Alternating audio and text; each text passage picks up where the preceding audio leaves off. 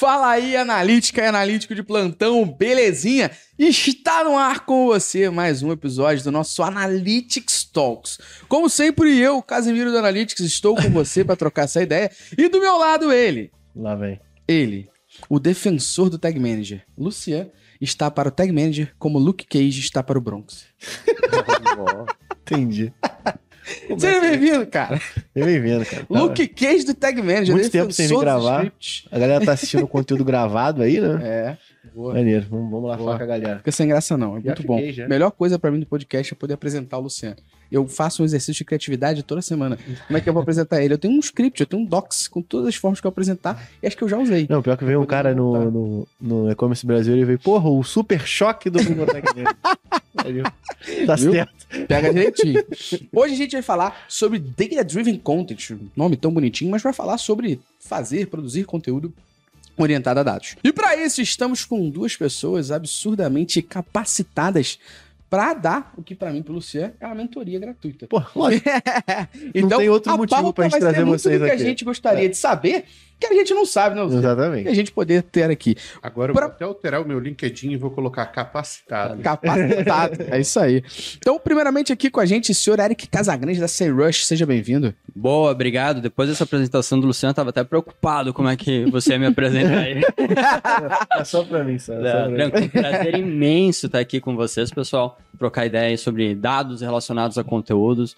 Honra também estar do lado do Reza aqui, vai ser um bom papo, com certeza. Eu sou Eric Casagrande, trabalho como International Lead da SEMrush aqui no Brasil. E vamos trocar boas ideias aí sobre dados, marketing de conteúdo e ajudar as pessoas a entregar melhor informação para os usuários delas. Perfeito, isso é a honra. E aqui agora, diretamente na minha frente, o Dom Rafael Reis, que chegou aqui no nosso estúdio abalando, Sim. abalando o nosso time. Exatamente. Fazendo com que a senhorita Daniele Brito, que está aqui atrás das câmeras, corresse e falasse: Eu sou sua fã. Exatamente. Assine meu livro, coisa que ela não fez com a gente. Não fez, não fez. O Eu nosso livro ali, eu falei, Não. Dani, quer que eu assine? Ela, pode ser. Pode ser. Mas o do Reis, ela trouxe correndo e falou, assina sabe- pra mim. Eu não sei se foi Pelo contigo, de mas comigo ela trouxe um lápis pra assinar. Um lápis O resto ela ela veio com a depois. caneta. É verdade, é verdade. Caneta Senhor bonita. Rafael Reis, seja bem-vindo, meu camarada. Muito obrigado, chefe. É uma honra estar aqui com vocês. Vocês sabem que eu sou fã do trabalho de vocês e pô, bater um papo com gente boa assim, uma mesa pesada, no melhor dos sentidos, é muito bom. Boa. Estamos aqui, inclusive, ó, com um livro do Rafa, o livro mais vendido de marketing de conteúdo no Brasil e em Portugal. E esse aqui, ó, tem, só pra deixar a Dani sem graça, ó, o autógrafo da Dani. É, O nosso, que você tá vendo ali na estante, não tem o autógrafo pra Dani, porque ela nunca pediu pra gente. exatamente. Mas o do Reis, ela saiu correndo pedindo. Mas tudo bem. A gente entende, né? Cada um tem a referência, né? Que merece. A gente não é referência nem pro nosso time. Mas tudo bem. Fazer o quê? Vida que segue. Você vai falar que A Dani tá a gente não é o herói que vocês precisam, Mas é o que vocês têm. A Dani tá ferrada. Ela tá muito vermelha aqui atrás. Pois bem, pessoal, muito Não, obrigado antes, antes pra vamos- gente trocar essa ideia. Mas fazer a boa, porque o Red falou que não tinha aqui- kit da MB. É, ele vai me sacanear eternamente. Ó, esse é o dele. tantos anos de amizade eu não Poxa, tinha uma camiseta da merda. Sensacional. Isso. Olha rapaz, coisa linda. Isso Quando que é o aí. próximo podcast pra gente ganhar o... A gente não é bobo, ó. Esse é o kit carioca. Café mais. Analítico. Café Mais. Esse é o Café Mais, Isso aí. nosso novo patrocinador. Abemos Biscoito Ah, Globo. ah, belo. Clássico Biscoito Carioca. Globo, classicaço carioca. Temos canequinha, Mais menos mim, Ah, agora. Brownie do Luiz Summit. Poxa, Cara, que kit de responsa, hein? E ó. Carioca, né? Vários adesivos aí dentro. E aqui, e aqui o show, né, E a galera? camisa É a ainda. camisa aqui. Não vou colar aqui para não Isso aí. sacanear, né? Vou mostrar essa camisa Isso aqui, ó, porque É. essa frase aqui, ó, Essa daí a gente vai ter. Vai dar honra. mais Isso aí, agora vocês têm a farda preta Exatamente. Do marketing digital. A gente não dá pra qualquer um, não, tá? Guru não usa essa porra, não. Tamanho M. É Ah, tá filho. trocada, tá trocada. Não, meu é porque você vai levar mais de uma. Você vai levar pro seu filho, você vai levar pra você, Pedro você vai levar pra cabe, Carla. É que você vai levar pro Pedro, pra Carla e pra você. Pode deixar que a gente depois vai dar mais. Essa aí é só figuração. E ó, pra galera poder entender, a gente agora, ó, tem patrocinador. Café Mais tá com a gente aqui, dando a moral A moral. e a honra da gente Exatamente. poder ó. ver um café brabo. E se liga só, vai ter o link aí na descrição, no comentário fixado, que eu tô aqui no ao vivo aqui, arrumei 15% de desconto pra vocês Ih. no link que vai aparecer. Café Mais? O Café Mais. Que isso, é muita Café onda. Mais. Tem vários cafés. Esse aqui que a gente deu pro Reis e pro Eric, que é o Drip Coffee. Aquele que você abre o filtrinho em cima da caneca, bota água quente e já sai o cafezinho ali. Eles têm, inclusive, um desse da Brahma, que é mó onda. Muito forte, muito forte. Muito obrigado, Café Mais. Tamo junto, viu? Obrigado pela moral de patrocinar a gente aqui e também o nosso Analytics Summit. Que vai ser dia 21 e 22 de é, outubro. no momento já que a galera tá data, ouvindo esse podcast aqui, já tá aberta a pré-venda. Já tá aberta a pré-venda, é verdade. Já tá aberta a pré-venda do nosso Analytics Summit. Vai acontecer no dia 21 e 22 de outubro. Agora, dois dias de 9 às 6, uma sexta e um sábado, com várias pessoas. E se você entrar em analyticsummit.com.br, descer o scrollzinho para ver palestrantes, parecerá alguém ali, ó, bem forte como um palestrante do evento. Seu Rafael Reis estará conosco, além de vários outros nomes. Corre aqui na descrição também e clica lá em Analytics Summit para você conhecer mais sobre o nosso evento, que é o maior evento da América Latina, até mesmo que só tem o nosso. É isso. Vamos lá, meus queridos. Mais uma vez, inenarrável prazer estar com vocês. Muito obrigado, principalmente estarmos presencialmente com vocês aqui, o que é uma honra absurda. Eu já falava com o Eric há mó tempão, mas presencialmente Três não se anos a gente batendo papo, né? É. Acho que a gente se viu uma vez no RD Summit em 2000 e... O último que teve, né? Ao vivo. 19. 2019, a gente 19, bateu uma último ideia. que teve. É, 2000, o último que teve. de pandemia. Prazer imenso mesmo estar presente, trocar Prazer ideias. é né? nosso, bom você é bom demais estarmos juntos. Eu queria pra gente só começar aqui, eu sei que vai ter muita gente que ouve o nosso podcast que é de marketing digital e tem muita gente também que é de analytics, mas acho que pra gente entender, porque a gente vê muita confusão, eu vi até recentemente um podcast muito grande chamar marketing de conteúdo de inbound e eu vi outro lugar chamar inbound de marketing de conteúdo. E no final, qual a diferença? É, tem diferença. Né? Tem Você diferença. começa ou eu começo?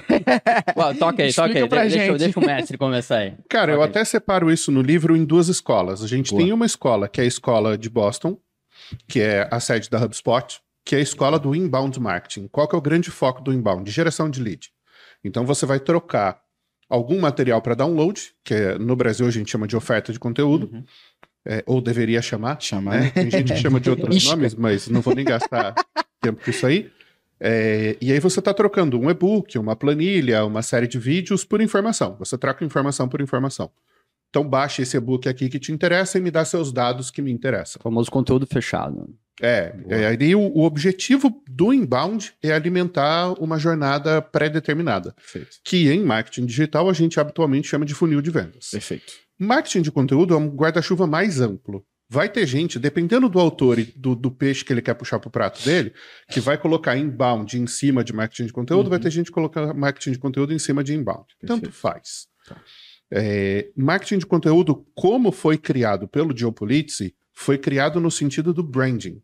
Perfeito. A, a empresa, aliás, que criou o conceito de branded content foi a BMW, quando em 2001 ela lançou uma série de seis filmes, que era o BMW Films, e aí você assistia filmes de grandes diretores. Gonzalez Inharrito, Guy Ritchie e outros, outros caras lá. É, e ali ela, ela moldou esse conceito de conteúdo feito por uma marca. Perfeito. O Joe Pulitzer avançou um pouco mais nesse conceito. Em 2011, o conceito estourou quando a Coca-Cola abraçou isso Legal. e lançou que para a década 2011 até 2020, ela usaria marketing de conteúdo como o centro da estratégia dela. E a, a definição era muito simples. Os nossos clientes podem fazer conteúdo melhor sobre os nossos produtos do que a gente. Perfeito. Então ela levava esse poder para a mão do cliente.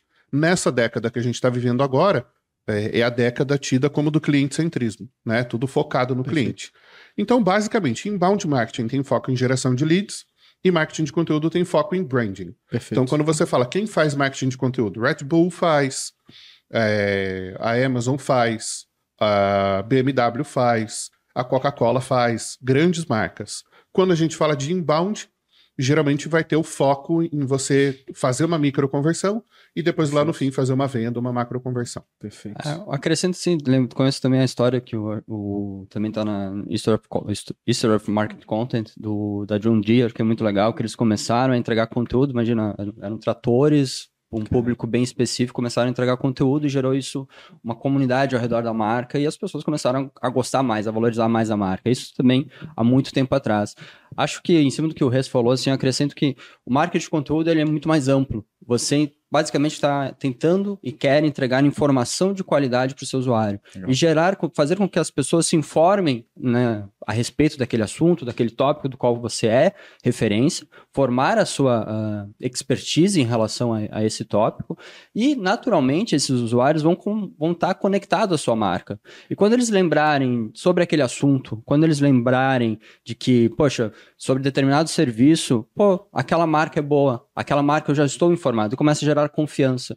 Então, Boa. no futuro é muito mais fácil você comprar ou consumir algo desse serviço ou produto dessa marca da qual você já vem consumindo, que Legal. é o que o Bress falou. Isso é o brand marketing associado à marca de conteúdo. Bom, se daí você vai fazer uma estratégia apenas de gerar informação, entregar informação e conhecimento é uma coisa. Se daí tu vai fazer uma estratégia de converter leads, colocar esse usuário dentro de um funil e nutrindo ele através do inbound marketing, e-mail e outros ações que o inbound marketing permite, é outra estratégia. Perfeito. E aí você vai evoluindo a sua estratégia de conversão para clientes. Né? Durante né? muito tempo a gente foi só marketing de conteúdo. É, eu ia né? falar isso agora. Acho que até para tentar exemplificar para a galera que está ouvindo essa diferença.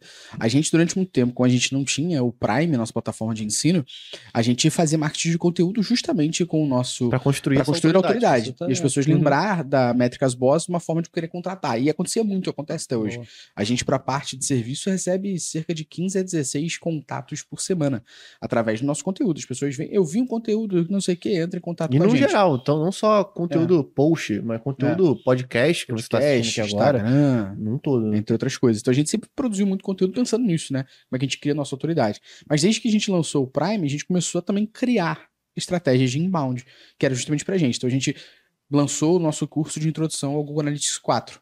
É um curso gratuito que a pessoa bota lá nome, bota seu e-mail, bota a, o seu cargo de atuação, bota o tamanho da empresa, isso tudo gera informação pra gente. Depois criar uma régua de relacionamento com essa pessoa. Inclusive, essa régua de relacionamento não necessariamente fala com ela sobre o Prime. Dependendo do tamanho da empresa que ela falou e cargo, fala com a gente para a gente oferecer serviço para essa pessoa.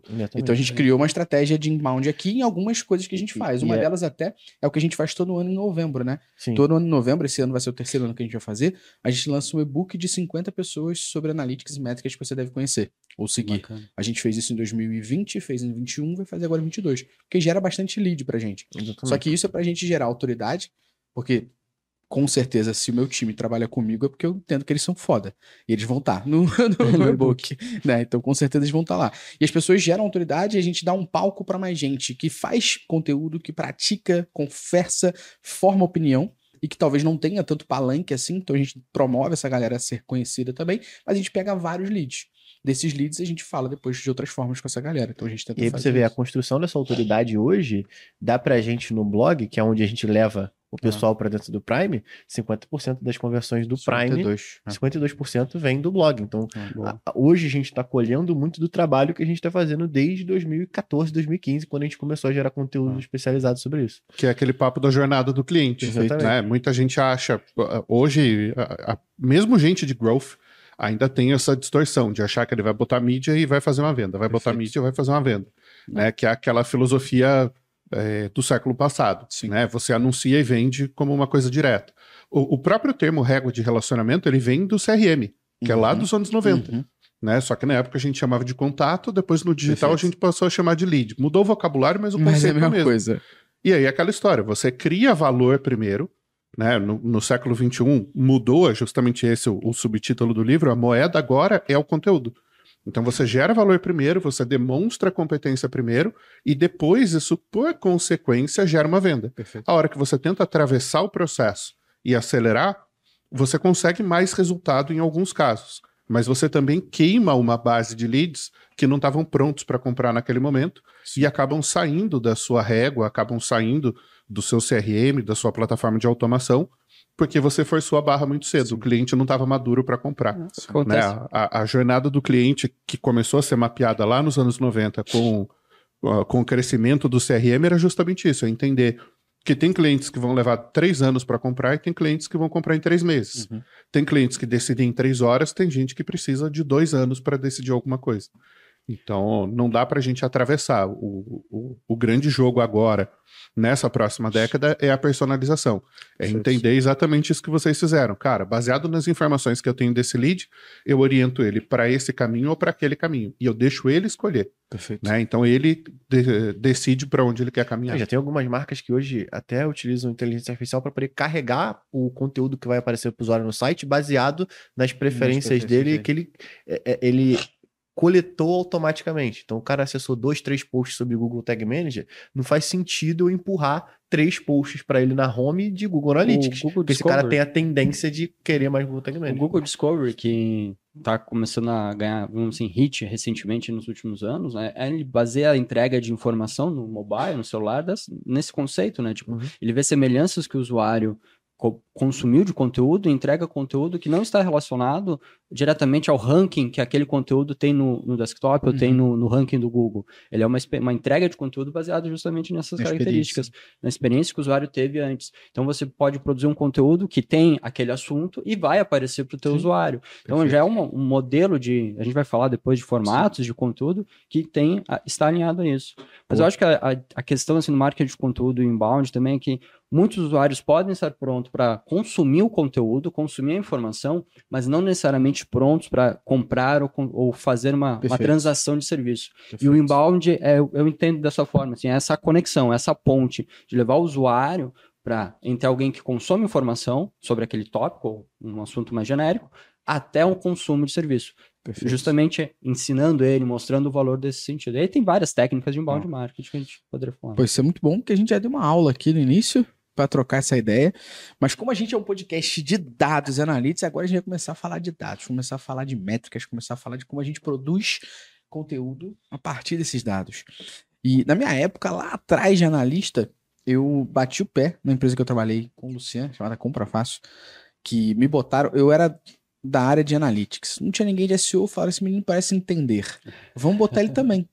Foda-se, joga esse moleque pra fazer mais alguma coisa, né? E eu assumi lá a área de SEO, comecei a estudar um pouco sobre isso. E eu entendi que as ferramentas que eu tinha não era porra nenhuma. O máximo que eu tinha ali no Search Console que me dava informação do que aconteceu e uma análise que eu pudesse trabalhar. E aí eu descobri a SEMrush. E eu falei, pô, eu preciso contratar essa ferramenta porque além dela me ajudar na parte de SEO, vai me ajudar na parte de SM, que é o Search Engine Marketing mesmo, né? Então eu preciso entender mais sobre ela. Para quem não conhece ainda a SEMrush, caso seja alguém que não conhece SEMrush ainda, explica pra gente um pouquinho sobre a ferramenta, Eric, e que tipo de dado a gente tem lá dentro para poder coletar e começar a consumir para transformar em informação. Perfeito. Não, a SEMrush é uma plataforma de dados, uma plataforma SaaS, Perfeito. e o nosso objetivo é entregar dados para que qualquer uma qualquer usuário, qualquer pessoa possa executar suas estratégias de marketing com eficiência. É o caso que o Gustavo estava acabando de uhum. falar, né? Ele percebeu que precisava executar uma estratégia, nesse exemplo de SEO, e precisava de dados para fundamentar essa estratégia, para organizar e direcionar ela. A SEMrush vai entregar esses dados. E por dados, o que, que é que a gente está falando aqui? Por exemplo, em SEO a gente fala muito de palavra-chave. Uhum. Pô, como é que você vai criar um conteúdo? Qual é o volume daquela palavra-chave? Mas não só isso. Qual é a dificuldade de ranqueamento dessa palavra-chave? Qual a Perfeito. competição que essa palavra-chave tem no Google? Então são todas informações que você precisa analisar para definir uma melhor estratégia de marketing de conteúdo. Já. Mas além disso, assim, por exemplo, a gente consegue facilmente entregar para quem está com a nossa plataforma análise dos 10 melhores conteúdos Perfeito. sobre determinado tópico. Então você consegue ver, bom, são esses que estão ranqueando, então você começa a ter insights do que está funcionando e começa a criar seu próprio conteúdo com os dados que você também encontra ali na própria plataforma. E aí tem muitos outros dados, aí a gente vai olhar para backlinks, vai para olhar outras estratégias que uhum. relacionam, são relacionadas a SEO e marketing de conteúdo, que são mais detalhadas. Mas não só isso, acho que aí a grande, o grande detalhe da SEMrush, o que o Gustavo mencionou, que não é apenas SEO. A gente tem uma quantidade de dados muito grande para análise competitiva. Perfeito. Então, se você está fazendo uma análise de mercado, e aí a análise, de, de análise competitiva, ela começa com uma análise de mercado. Você precisa uhum. entender qual é o mercado que você atua, o que está acontecendo. Então, a SEMrush vai te trazer dados desse mercado e depois você encontra os seus concorrentes. Eu acho engraçado que às vezes a gente acha que o concorrente é só quem atua na mesma cidade. é. Até, o concorrente pode estar no outro lado do país, ou inclusive Perfeito. em outro país, competindo com você por conteúdo. Perfeito. Então você analisa os seus concorrentes, vê o que está funcionando com eles. Isso são todos dados que a plataforma consegue te entregar. Bom, aí com informação, acho que sempre fica muito mais fácil você executar uma estratégia com mais eficiência, né? Então é, é essa parte que a, a, a SEMrush ajuda, né? Ela vai entregar esses dados para você poder executar com maestria a sua estratégia. Cara, vou te dar um case de utilização do SEMrush, que é o case da Métricas aqui, né? Quando a gente lançou a Métricas, e a Métricas é uma empresa, para quem ainda não conhece, está vindo pela audiência de vocês, Métricas é uma empresa só de Analytics, né? Então a gente não faz outra área a não ser Analytics. Então eu não via, na época que a gente começou, concorrentes diretos. Aí eu via muito concorrentes indiretos. Então pessoas que falavam disso também. Então quando a gente pensou em escrever o nosso blog, inicialmente foram dúvidas de alunos no sala de aula. Pô, eu te, vou criar um material complementar para você lá no blog e eu te mando pra você conhecer. Ah, uma aluna chegou pro Luciano e falou assim: pô, como é que faz não sei o que de cross-domain? Luciano, pô, vou escrever um artigo e te mando. Nessa forma, para a gente poder induzir os alunos ali. Só que a gente olhou e falou assim: cara, eu já pedi demissão, tô vivendo dessa merda, Luciano. Você tá tirando férias forçadas da empresa para viver disso. A gente não pode ficar produzindo conteúdo baseado no que o nosso aluno em sala de aula quer mais aprofundado. Vamos pensar uma lógica por trás disso. E a gente usou a SEMrush para poder analisar para a gente quais eram as principais palavras-chave voltadas a Analytics e qual era a nossa concorrência. Como a concorrência fazia e qual era a dificuldade. Como a gente era um blog muito iniciante, a gente precisava de duas coisas para a gente naquele momento, que era backlink, parte número um, de autoridades importantes, e número dois, não adiantava nada eu pegar um conteúdo com uma palavra-chave fortíssima que a minha concorrência tivesse fazendo e que a minha dificuldade fosse alta. Então a gente olhou, sei lá, vamos dar um exemplo qualquer aqui, não necessariamente foi esse. A palavra-chave Google Analytics tem uma busca mensal de 10 mil. Beleza. Só que eu tenho uma concorrência muito forte ali e dificuldade absurda para fazer isso. Quais são as outras palavras-chave menores que somadas me dão 10 mil visitas? E a gente olhou para essas palavras-chave e começou a produzir conteúdo de, em cima dessas, para conseguir conseguir que, é, uma, que nem um louco conteúdo. Muito conteúdo. É, eu tinha uma meta inicial, o Luciano tinha uma meta também, mas a minha meta inicial eram 30 artigos por mês. Eu tinha que fazer praticamente dia. um por dia. Bastante. Praticamente isso. E, e, sempre ferrando ali. E aí, a gente entendeu que os números começaram a melhorar, a gente começou a ter uma posição melhor, autoridade. a gente começou a ter uma autoridade, mas a gente tinha backlink. Então, o que a gente fez? Que é uma coisa que a gente fez lá nos tempos mais primórdios.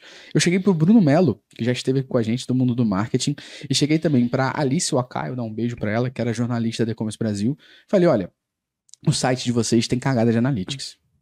Eu resolvo para você. A única coisa que eu peço é que no rodapé você bote site auditado por métricas boas e tem um link ali. Rodapé tá em todas as páginas, né, gente? Bom. Então, em todas as páginas do site vai ter site auditado por Métricas Boss e o link lá dentro.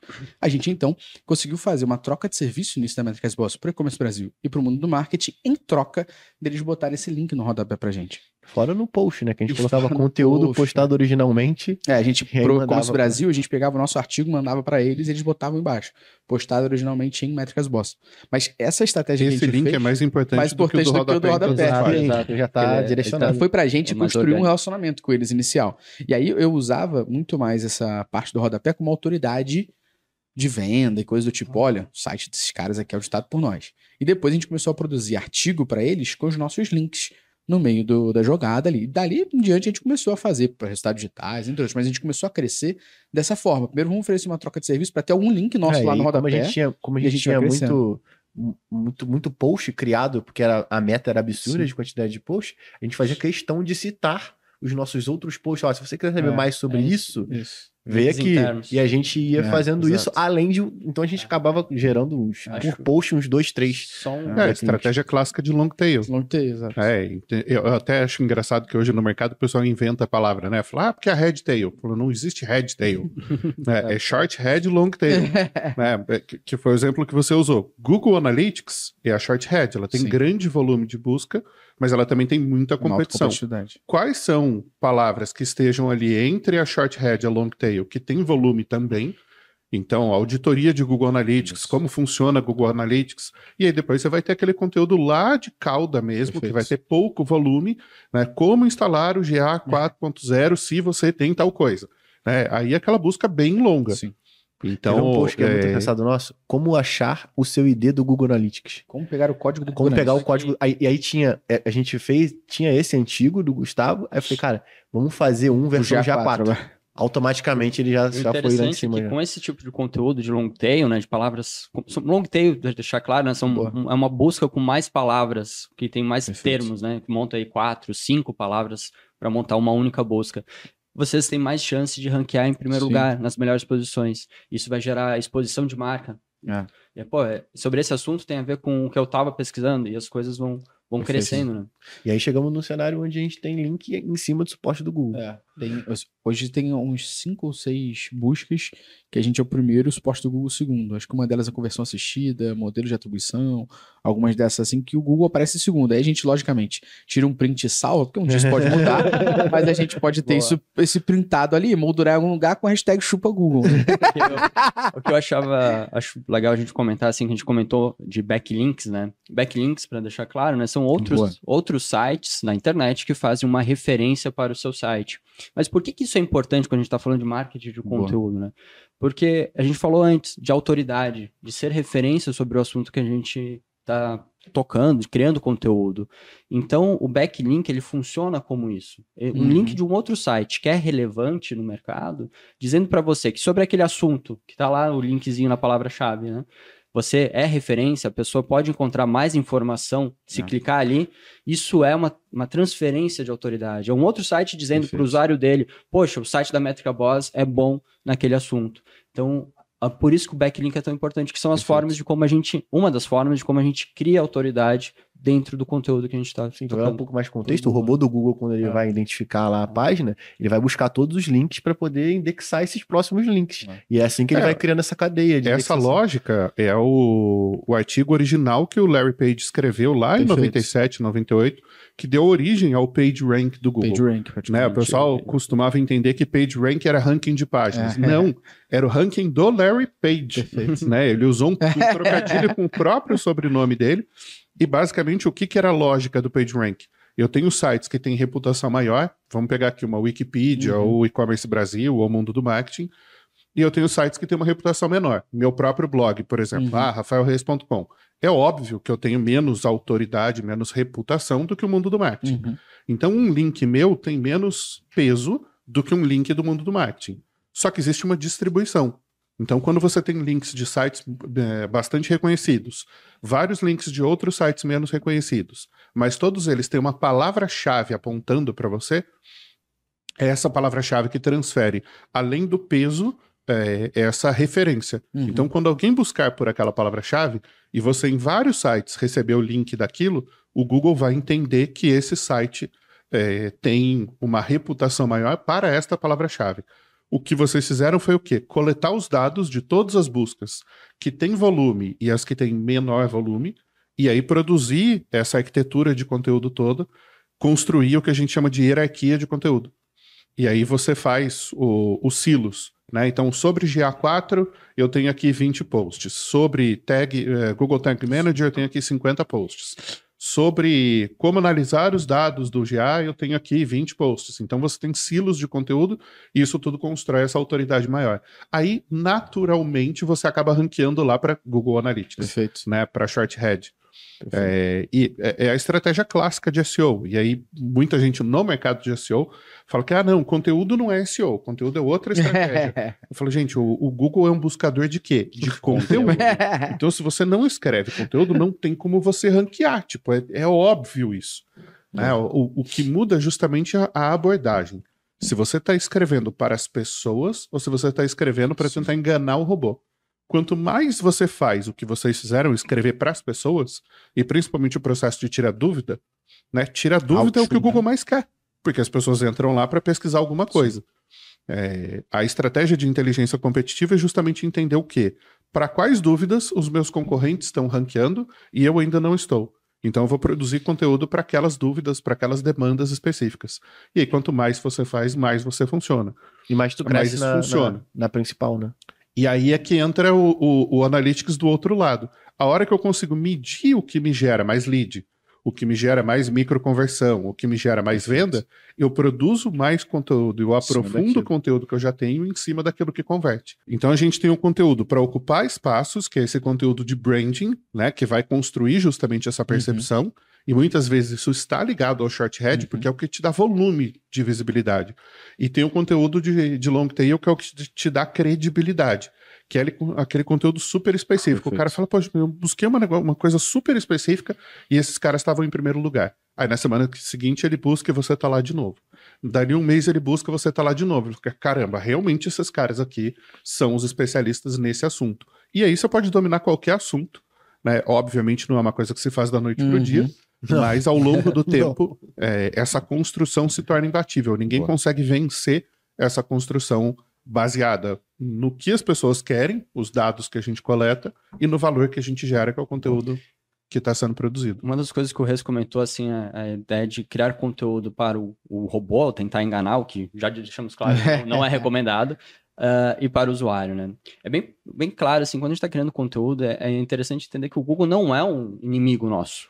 Ele não quer te sacanear, ele não quer ferrar o teu site, ele vai ferrar o teu site se você não for um bom site. Ele só quer Boa. não foder o usuário. É, e, e exatamente. É o usuário de quem? Do Google. Do Google. O, por que o Google funciona e cresceu tanto? Porque ele entregava os resultados de quando a gente pesquisava uma coisa. Você faz uma pesquisa, tu, ele entrega links que funcionam, que respondem Perfeito. as tuas dúvidas. Então ele quer atender o usuário dele.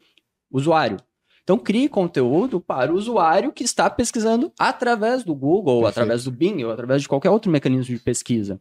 Se você focar nesse objetivo, o Google vai valorizar o teu site. Boa. E aí vem diversas questões né, de qualidade desse conteúdo. Né? O ter backlinks, ter links de referência, Dizem, dizem não, é fato. O melhor jeito de conseguir links de referência é criar conteúdo de qualidade. Não é ficar pode ajudar você bater na porta, aí, bater na porta, no caso, mandar e-mail né, para outros sites, para fazer um, construir um link, ter uma boa estratégia nesse sentido, vale a pena, claro. Mas se você tiver conteúdo de qualidade, eu costumo dizer conteúdo digno, que mereça ser referência para alguma coisa, você uhum. naturalmente vai receber backlinks. Naturalmente vai ter referência, porque você está criando conteúdo de qualidade para o seu usuário. E aí vem, né, aquelas questões, né, o que é um conteúdo de qualidade? Né? Que critérios a gente pode estabelecer como um conteúdo né, de qualidade? Perfeito. Pô, formação, uh, aí tu vai checar outros dados, né, tráfego, mas também eu concordo que vocês pesquisaram, né, responder as perguntas do uhum. usuário, aí tem lá na SEMrush, tem no próprio Google, digita lá, veja, vê lá, pessoas também perguntam é. nesse assunto, use essas perguntas que estão ali como intertítulos do seu conteúdo. Perfeito. Ah, o conteúdo tem que ser longo? Não, eu costumo dizer que o conteúdo tem que ser completo. Perfeito. Pode. Ele, ele, tem que tratar os assuntos, ele tem que responder aquelas perguntas sobre aquele tópico. E se aquela pergunta merece um, uma coisa, um mais aprofundamento, aí você faz a ideia dos silos que o Reis comentou. Perfeito. Você cria um outro conteúdo sobre aquele assunto e faz o que vocês fizeram. O Métrica Boss fez interlinks, né? Links internos entre os dois hum. conteúdos. Vai amarrando as coisas. Principalmente se for nos terceiros. Linka mas, é, mas acho que isso que o, que o Eric falou é interessante, porque eu vejo muita gente, é, particularmente é, até a maneira como a gente pensa, quando alguém convida a gente para escrever, a gente aceita desde que a gente possa botar link da Métricas Boas lá dentro. Se a pessoa fala que não, fala obrigado, siga bem, porque eu tô ganhando nada com isso, só que tá ganhando você. Porque eu tô escrevendo para você, levando tráfego para você, indexação para você, e eu não tô dando nada com isso, a não ser meu nome lá dizendo que eu sou autoridade para escrever aqui. Agora, se você permite que eu escreva aí e que eu tenha links que apontam para o meu site, aí show de bola, vamos seguir. Eu tô falando isso que foi exatamente como o Everton, um grande abraço para ele lá de SEO da, da RD. É. Ele já chegou para mim e falou assim: eu sei que você vai querer botar link, eu te permito botar três, fica à vontade, pode botar até pro teu curso. Falei, obrigado. Então, assim que é bom, eu vou escrever para você um puta uh, textão aqui maneiro sobre GA4 e, no e a gente bota link lá. Coisinhas. E tem um momento que eu boto destacado até. A resposta clássica da, da galera que trabalha com SEO é depende. Depende, né? Perfeito. Tem um, um dado, é, muita gente já, já testou isso, mas ninguém chegou numa, numa conclusão final, é que as citações à marca, elas também atribuem relevância. Legal. Legal. Então, muitos sites no mundo vão citar grandes marcas Perfeito. e não vão colocar link. Perfeito. Mas o fato daquela citação aparecer atribui a tal da autoridade. Perfeito. Né? De, de saber que aquilo é uma é, palavra-chave é, e que ela vai ser buscada. Mínimo permitir que eu faça isso, né? Porque tem site que não permite. Você falou é do, do, Bruno ah. do mundo do marketing. Recentemente saíram dois textos meus uhum. lá, um sobre storytelling e um anterior sobre uma mudança num algoritmo do Google. Não tinha link pra gente. Uhum mas tinha a citação do meu nome então, e o nome pronto. da web estratégica. Ótimo. Veio um leitor deles até o nosso site pedir um orçamento, porque ele falou: Eu li o texto, eu tenho esse problema e Perfeito. eu queria que vocês resolvessem Perfeito. isso para mim. Vocês fazem? Então, é, é, um resultado indireto. Perfeito. Lógico que a melhor coisa é a gente ter o link. É, mas aí a gente vai começar a falar de SEO é. e falar de marketing de conteúdo. É, mas as, as, duas coisas, Não, sim, elas perfeito, são válidas. Perfeito. O ideal é que a gente tenha o link, mas muitas vezes, quando a gente estiver falando com uma audiência muito grande e o link não for possível, ainda assim vale a pena você sim. conversar com aquela audiência se você Desde que o conseguir público lá que, de alguma sentido. forma ela chegue Exato. até você depois. É, e o público lá fazendo Agora, sentido. se o cara não põe seu nome, não põe o nome da sua empresa, não te deixa botar apresentação nenhuma, Aí é foda. aí realmente não faz sentido.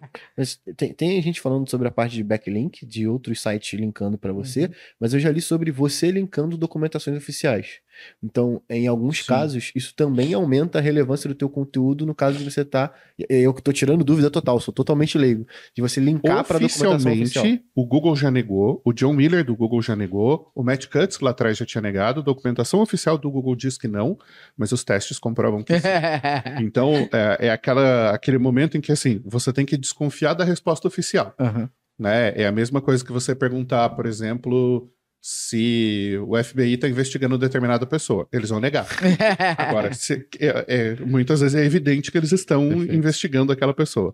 No caso do Google é a mesma coisa. Então, o que, que acontece? Se você linka, não necessariamente só para documentação oficial, mas para fontes confiáveis. Então, vou citar um exemplo de um cliente nosso. A gente produzia muito conteúdo para hotéis.com para topo, meio e fundo de funil. O que, Uhum. que é topo, meio e fundo de funil no mercado turístico? Se você busca o nome de um hotel, ah, eu quero o Grand Mercury Itaim Bibi. Isso é fundo de funil. Você já decidiu o hotel que você vai ficar. Perfeito. Meio de funil é o quê? Hotéis no Itaim Bibi. Então você sabe o bairro que você vai ficar, mas não decidiu um hotel ainda. É, o que, que seria topo de funil? Melhor, melhor época para ir para São Paulo. Uhum. Ou hotéis próximos ao evento X. Né? Então, sei lá, eu venho para o Rio para assistir o Rock in Rio. Então, eventos, é, hotéis próximos ao Rock in Rio. É um conteúdo mais topo de funil. É, a gente escreveu um conteúdo sobre hotéis na Avenida Paulista. E a gente linkou para o MASP. E aí é um site Gov, né, um site do governo do estado de São Paulo. Quando a gente escreveu sobre o Parque do Ibirapuera, a gente linkou para o MAC, que é o Museu de Arte Contemporânea que tem dentro do Ibirapuera. Acho que é isso. É, é MAC com dois Cs. E linkamos para a Fundação Parque do Ibirapuera, que é um link.org.br. Então, são links que têm um grande poder. Quando você linka para a Wikipedia, quando você linka para a USP ou para qualquer Uhum. universidade. Então, você escreveu um conteúdo sobre aquele assunto e linkou para alguém que o Google entende que também tem grande reputação. Uhum. É, isso é uma coisa positiva porque criou-se um, um mito muitos anos atrás sobre um papo de link juice Ah, né, de que você vai, dist- vai distribuir a, a quantidade de reputação de cada página, e aí quando você linka para fora, você está perdendo o link juice e tal. É toda uma teoria da conspiração até que de não se uma- sustenta. Eu lembro É. até de uma imagem que era um copinho transbordando suco de. É, então assim, se- quem quiser pode jogar lá no Google Imagens link juice, né, suco de É. links.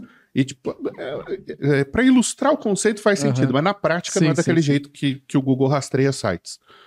É, então, faz sentido você linkar para uma fonte oficial, né, se for uma prefeitura, e faz sentido mais ainda se você conseguir que ele te linke de volta. Perfeito. Então, por exemplo, eu vou falar do Rock in Rio, e a, a gente nem pode ficar falando Rock in Rio, porque Rock in Rio é marca registrada e eles É. não gostam que falam Rock in Rio né? É tipo Copa do Mundo. Você não pode dizer Copa do Mundo sem pagar para a FIFA.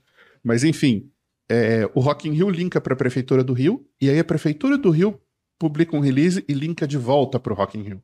Uhum. Cara, esse link tem um peso muito grande, porque ele é de um site oficial que é do governo do Rio de Janeiro, Uhum. linkando para você. Legal. Mas acho que, res- respondendo assim a pergunta, Luciano, é, esse link externo, seja por uma fonte ah, oficial ou não, a re- resposta se coloca ou não, é, faz diferença para o usuário que está lendo? Ele ajuda o usuário a resolver aquele É, o problema. usuário que está lendo o artigo que o Reis trouxe exemplo, faz, é relevante para ele acessar o site lá do museu? O que eu acabo não? fazendo é colocando uma citação direta do conteúdo e fonte tal lugar. O ponto, é, Perfeito. Perfeito. O ponto é, poxa, eu tô, o usuário está lendo o artigo lá no blog Uhum. da SEMrush, a gente usa fazer esse raciocínio. Poxa, esse link que eu estou colocando aqui vai ajudar o meu usuário a conseguir mais detalhes que eu não vou esclarecer nesse artigo aqui Perfeito. sobre aquele assunto? Sim.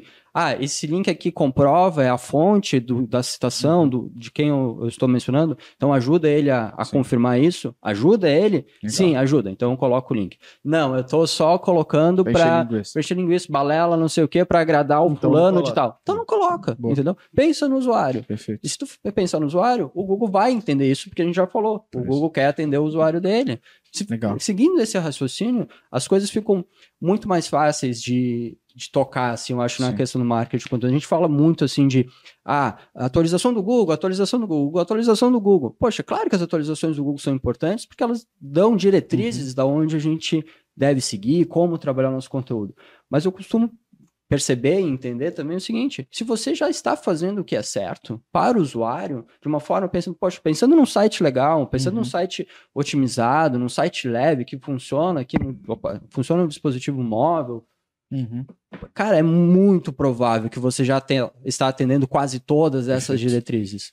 Ele não vai, tu não vai ter uma boa performance se você não atender. As diretrizes do Google, as atualizações do Google, elas vêm para atender o usuário de coisas que ele já está fazendo. Então, se você tem que correr atrás dessas atualizações, eu digo que você está duas vezes atrasado. Está atrasado em relação ao usuário e atrasado em relação ao Google. Boa. Boa. Então, Agora, em termos de estratégia de palavra-chave, já que a gente, o nosso foco aqui é falar de dados, o pessoal olha para o volume de busca da Shorthead e fala, poxa, se eu tiver em primeiro lugar, isso vai me gerar muito uhum. tráfego. Muitas vezes não vai. Porque o CTR, a taxa de cliques, vai ser muito baixa baixo. em uma Shorthead. Perfeito. Porque o usuário está fazendo uma busca muito topo de funil. Perfeito. No... E talvez nem seja o perfil do público que você quer. Vou dar eu, um exemplo que eu sempre brinco, falo assim: Ah, pra vocês seria foda que a pessoa buscasse o Google Analytics e estivesse lá em cima. Eu falei, cara, não somente isso. Eu, muitas vezes, busco o Google Analytics no Google para aparecer o link do Google eu e entrar. acesso o Google assim. O GA. Eu não quero, eu que, eu não quero buscar sobre o Google Analytics buscando o Google Analytics. Eu quero buscar o link para acessar o Google Analytics. Então, às vezes, eu aparecer ali, vai me trazer impressão pra cacete e a taxa de clique. A taxa de clique vai ser muito baixa. No, no middle tail ali, entre o short head e o long tail, você vai ter grandes oportunidades em que você vai conseguir explicar um determinado assunto. Então, por exemplo, vai ter muita busca uhum. de agora até o ano que vem pela data em que vai acabar o Universal Analytics. Então, essa é uma oportunidade que a gente chama de sazonal. E o CTR ele só vai aumentar ao longo desse Sim. tempo.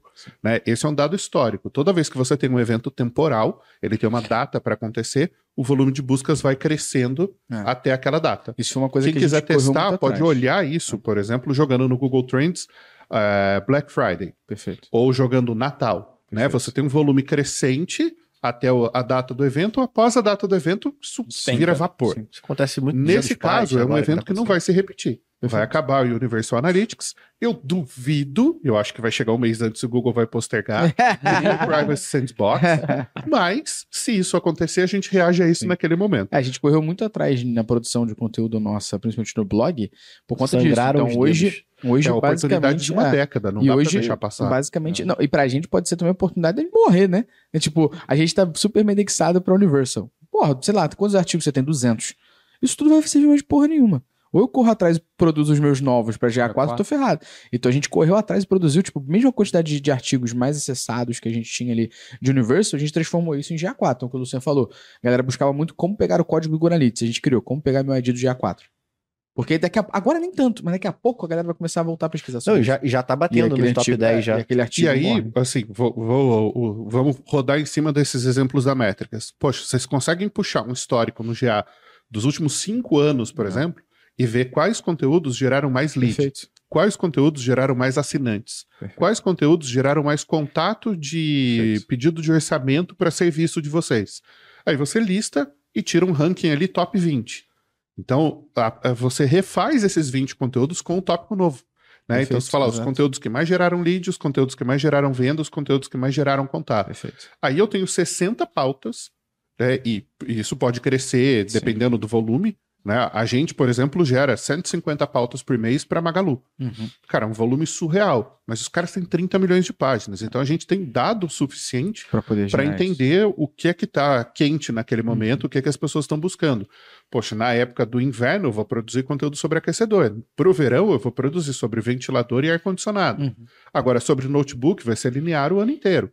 Vai Perfeito. ter algum pico de busca ali na Black Friday, em alguma outra ocasião, mas isso é linear no ano todo.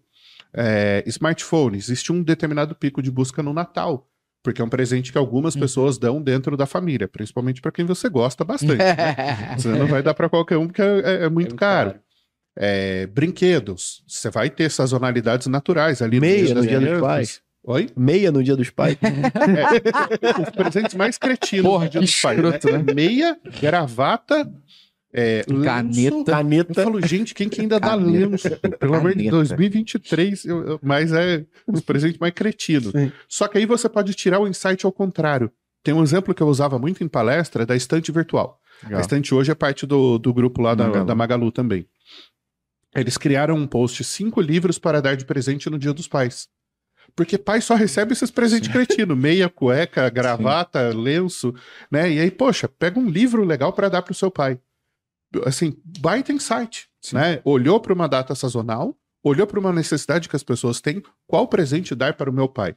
E aí você cria um conteúdo para isso, não só com foco em SEO, ranquear no Google para presente de Dia dos Uhum. Pais, mas para você mandar na sua newsletter e atingir toda Ah. aquela base de pessoas, porque todo mundo tem pai, né? É, algumas pessoas eventualmente não têm porque faleceu e tal. Ou porque Mas, foi assim, comprar cigarro. Todo mundo tem um pai e uma mãe. Saiu pra comprar cigarro nunca mais voltou, né? Tá, tá preso na marginal. É, e aí você tem o, o dado de um pico de busca e você aproveita aquela sazonalidade. A gente fazia muito isso para evento com a hotéis.com. Cara, a gente ranqueou é, no Google para Oktoberfest de 2018. Era a prefeitura, o, o site oficial do Oktoberfest, a prefeitura de Blumenau e a gente. Legal. Só que o que, que a gente fez? Entendeu a jornada do cliente. Perfeito. Beleza, eu sou um bêbado e eu quero ir para Oktoberfest. Tamo junto. Em que data vai acontecer o Oktoberfest? Onde fica o Oktoberfest? Muita gente não relaciona que é em Blumenau. Blumenau não tem aeroporto. Como eu chego em Blumenau? Você tem que pegar um voo até Navegantes e aí pegar uma van ou um ônibus até Blumenau. Melhores hotéis em Blumenau. Aí tinha melhores hotéis para quem tá indo sozinho, melhores hotéis para quem tá indo com amigos, melhores hotéis para casal e melhores hotéis para família. Legal. Porque tem gente que leva os filhos para beber também. Né? É, então, oficialmente, é uma festa de cerveja. Mas você tem toda uma gastronomia especial, você tem cidades ali perto que vale a pena visitar, você tem um turismo muito Uhum. legal na região. A gente explicava tudo isso num mega conteúdo e depois fazia listagem. Então, eu tinha listagem de hotéis para casal, listagem de hotéis para família, listagem de hotéis para quem vai com os amigos, listagem de hotel para quem tá indo sozinho. É, hotéis mais próximos ao Oktoberfest, porque afinal, você vai beber, não pode dirigir, então voltar a pé, né? E se você tá chapado, quanto menos você anda, melhor. Melhor. Então, é entender a jornada do usuário. fazer um. Tem É. lei seca em Blumenau? né? Assim, é, sem julgar, né? sim, sim. A mesma coisa a gente fez para Rock in Rio, a mesma coisa a gente fazia para o Sírio de Nazaré. Legal. O Sírio leva 3 milhões de pessoas para Belém. Tá beleza. Então, é, tem muita gente que é, não tem o, o recurso para se hospedar num hotel, vai de ônibus de madrugada, faz o Sírio durante o dia e volta de ônibus. A pessoa dorme no ônibus. Mas tem muita gente que pega avião, tem gente que vai de carro, tem gente que leva família e coisa e tal. A fé não tem classe socioeconômica, né? Perfeito. E aí a gente ranqueava para o Sírio. Cara, no dia do Sírio, isso dava tipo 200, 300 mil visualizações. Então é importante entender o dado e entender o que é que vai converter. Perfeito. Né? Para Blumenau, a gente, para Oktoberfest, a gente tinha uma, um tipo de estratégia. Para Rock in Rio era um outro tipo de estratégia. Para o Ciro era um terceiro, o Ciro de Nazaré era um terceiro. Mas basicamente era apoiado em quê? Dados históricos, as conversões que a gente tinha visto nos anos anteriores e o- a estratégia competitiva. Entender o que, que os nossos concorrentes já tinham usado sobre aquilo. Nesse caso era Oceano Azul total, Uhum. porque nenhum dos nossos concorrentes olhava para isso. Então a gente tinha uma oportunidade de nadar de braçada e aí a inteligência da jornada. Que aí a gente usa Also Asked do Google, a gente usa o SEMrush, a gente usa a própria navegação. Uhum. Assim, deixa eu me colocar no lugar de uma pessoa que quer passar o Réveillon em São Paulo. O que, que eu Que que quero eu quero saber? procurar? melhores locais para ver a queima de fogos, restaurantes na Avenida Paulista, é, onde se hospedar, e, enfim, restaurantes com vista. Agora tem moda em São Paulo desses restaurantes rooftop, né? Rooftop. Ficam no, é no topo de, de é de prédios muito, Sim. muito altos e a galera faz a reserva. Então tem aqueles de vidro que você olha para baixo, Aham. assim, é- e é muito louco, porque não tem chão, né? Você tá pisando no vidro. É, tem restaurantes românticos, tem restaurantes históricos, como Terraço Itália. É, e aí você entende essa jornada, entende as opções, entende o volume, porque também não adianta eu escrever é, sobre um hotel que tem 20 quartos. Uhum. Cara, ele vai lotar antes que o, o usuário consiga chegar. Então a gente cruzava com os dados da equipe comercial. Quais são os hotéis que são as maiores redes presentes dentro do, do site e como é que eu poderia gerar demanda para esses hotéis? É, isso em Gramado, por exemplo, funcionou muito bem. Esses dias eu conversei com um, um aluno meu E ele foi secretário de turismo em Gramado. Ele falou: cara, Gramado é um dos três destinos turísticos mais disputados do Brasil. Tem gente o ano inteiro indo para lá. Uhum. A gente acha que é só Natal e inverno e coisa e tal. Ele falou: não. É uma cidade que recebe uma demanda gigantesca. Ele falou a porcentagem, eu não vou me lembrar agora, mas assim, uma enorme porcentagem de quem passa pelo aeroporto de Porto, Porto Alegre, Alegre, está indo a Blumenau. Só que tem uma distância, eu acho que duas horas, duas horas e meia de carro, eu nunca fui. E aí a galera aluga carro para ir. Então, opa, eu tenho dois conteúdo. insights aí para produzir conteúdo. É como o Eric falou, né? É sempre pensando no usuário. É, eu acho que tem um. Entender a jornada. O, o que ah. o resto está falando aí da, da, jornada, assim, tem um conceito muito importante para quem vai trabalhar com marketing de conteúdo. Que a gente estava falando, assim, por exemplo, desses exemplos, ah, as buscas de melhores hotéis em Gramado, qual hotel uhum. ficar em Gramado, uh, o que fazer em Gramado, ou então sobre o Google Analytics, né? O, como, o que é o GA4, Perfeito. como instalar o GA4. Tem o conceito de intenção de busca da palavra-chave. E aí a SEMrush até, falando um pouco da ferramenta, ela entrega essa informação. Irado. E a intenção de busca da palavra-chave são basicamente quatro, né? Informacional, navegacional, comercial e transacional. Então, quando 70% das buscas que os usuários Boa. fazem no Brasil são por buscas informacionais. Então, é o usuário que está fazendo uma, digitando lá duas ou três palavrinhas lá no Google, buscando informação.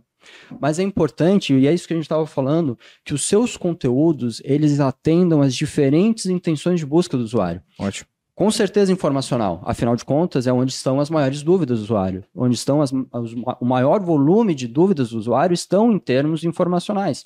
Mas em algum momento você precisa entregar palavras-chave que atendam, conteúdos que atendam a busca de uhum. palavras-chave como comercial e transacional. Perfeito. Comercial, pegar um exemplo, melhores hotéis em Gramado.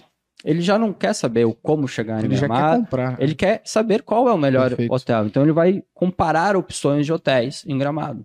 Uma transacional, se eu sou gestor de um hotel lá em Gramado, é quanto custa hospedar no hotel X. Então ele já sabe que vai ser esse hotel. Irado. Ele está tomando a decisão de realizar uma transação. Isso é uma busca transacional. Então, você, quando desenha uma estratégia de conteúdo, você sim vai ter um volume muito grande atendendo buscas informacionais, uhum. mas você não pode esquecer de permitir o seu usuário evoluir dentro dessa jornada que o Reis comentou, que é informação comercial, de esclarecer as dúvidas, checar qual é a melhor opção, uhum. e transacional, de, de fato fazer a transação, comprando uma hospedagem, uh, comprando um curso da Métrica Boss, atendendo esse, esse, esse objetivo. E os seus conteúdos vão estar em todos esses pontos. E também é importante a gente entender que o conteúdo não é apenas o blog. Perfeito, é isso aí. Esse conteúdo transacional está lá Perfeito. na descrição do produto no seu e-commerce. Perfeito. Está dando todos os detalhezinhos. Perfeito. Formas de pagamento para comprar o, o celular tal tá lá uma, com, uma, com uma tag H3 lá, um intertítulo, essa pergunta, ajuda o usuário. Perfeito. Porque é conteúdo que está em diferentes formatos, não apenas em blog, mas em texto, em vídeo, em, em outros formatos também. A gente vai fazer um porri falando desses conteúdos todos, mas o, um pouco do que vocês falaram muito agora de jornada me lembrou um caso de uma empresa que a gente atendeu que queria justamente entender com a produção de conteúdo deles o resultado que eles tinham perante os objetivos e também por que vários outros tipos de conteúdo que eles faziam para o objetivo deles, que era video view, era acesso e tudo mais, eles não necessariamente tinham resultados bons. E a gente foi entender, a primeira coisa é o seguinte, como é que você produz o seu conteúdo? Quero entender isso.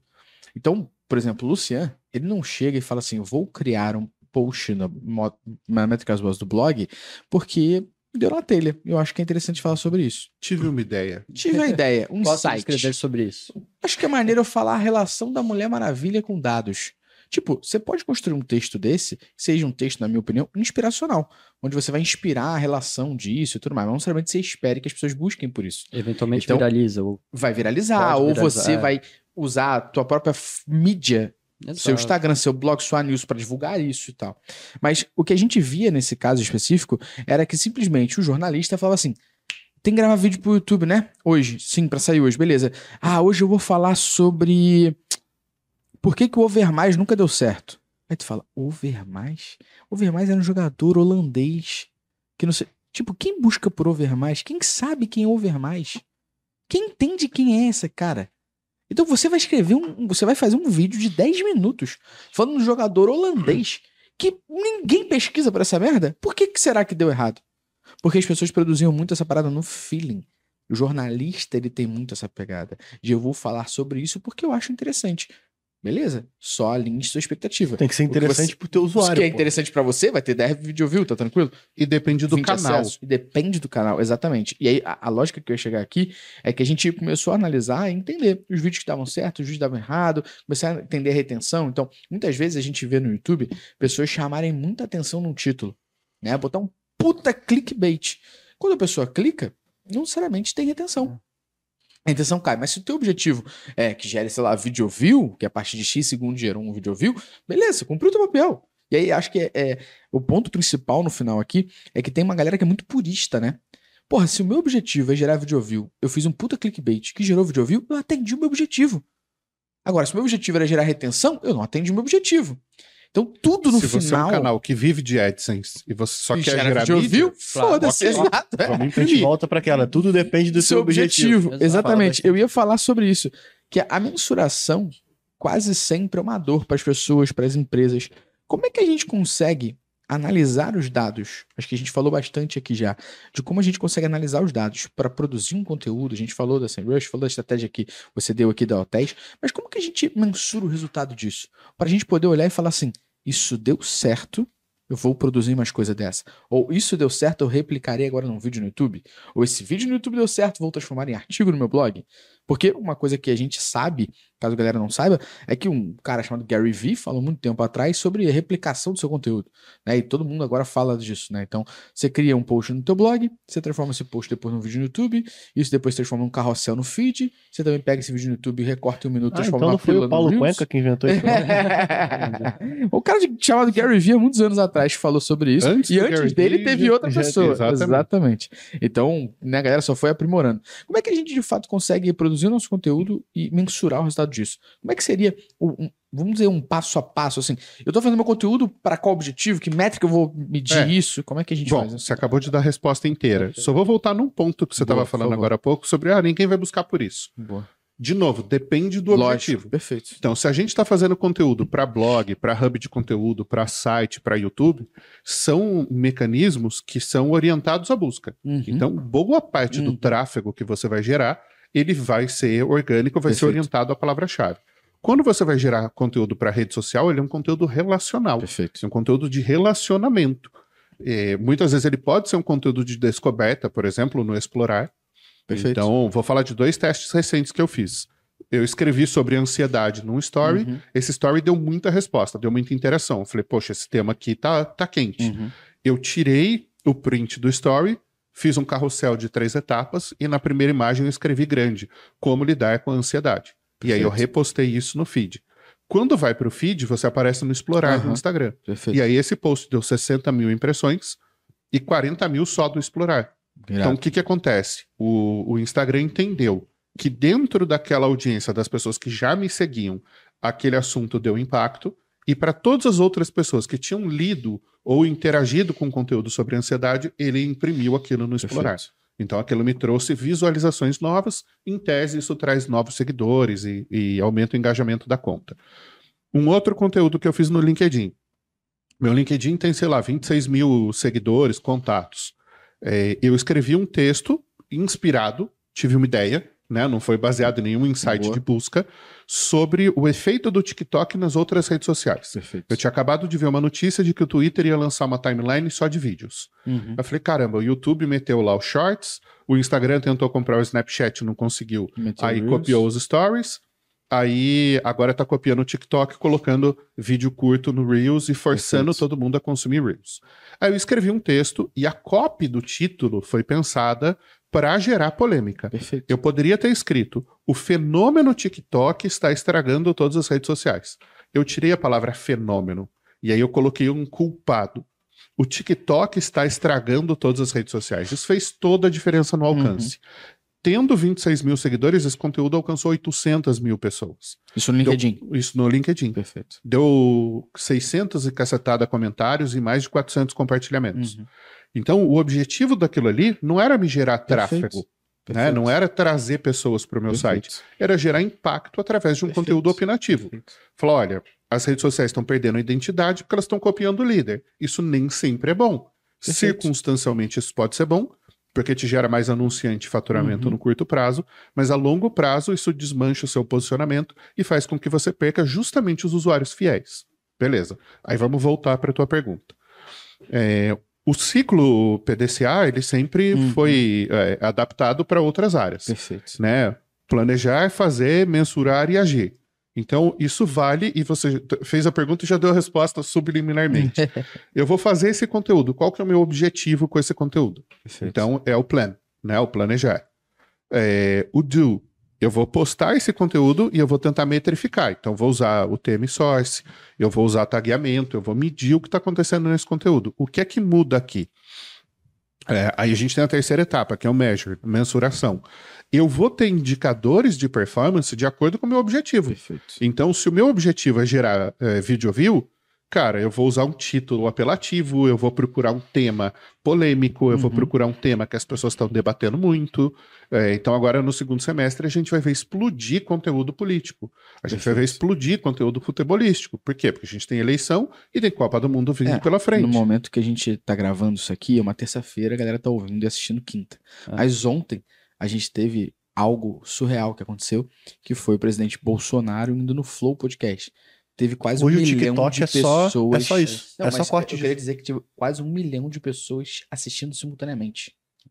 É, é surreal, ao vivo. Ao vivo. É, tipo, Se a gente acontecer... for pensar, vamos colocar isso historicamente. Lembra quando aquele astronauta da Red Bull pulou da estratosfera? Uhum. Agora eu não, não me lembro o nome do cara. Tinha 3 milhões de pessoas ah. no mundo assistindo aquele evento no YouTube. É. Hoje em dia, tipo, aqui no é. Brasil, um milhão de pessoas assistindo, é, assistindo um tipo, podcast com o presidente da República. É. É, aí vamos voltar lá no PDCA. Aí tem o ACT, o agir. Então a gente definiu o objetivo, a gente executou a ação, a gente escolheu os indicadores que vão medir se aquele objetivo está sendo uhum. alcançado, e aí a gente analisou isso.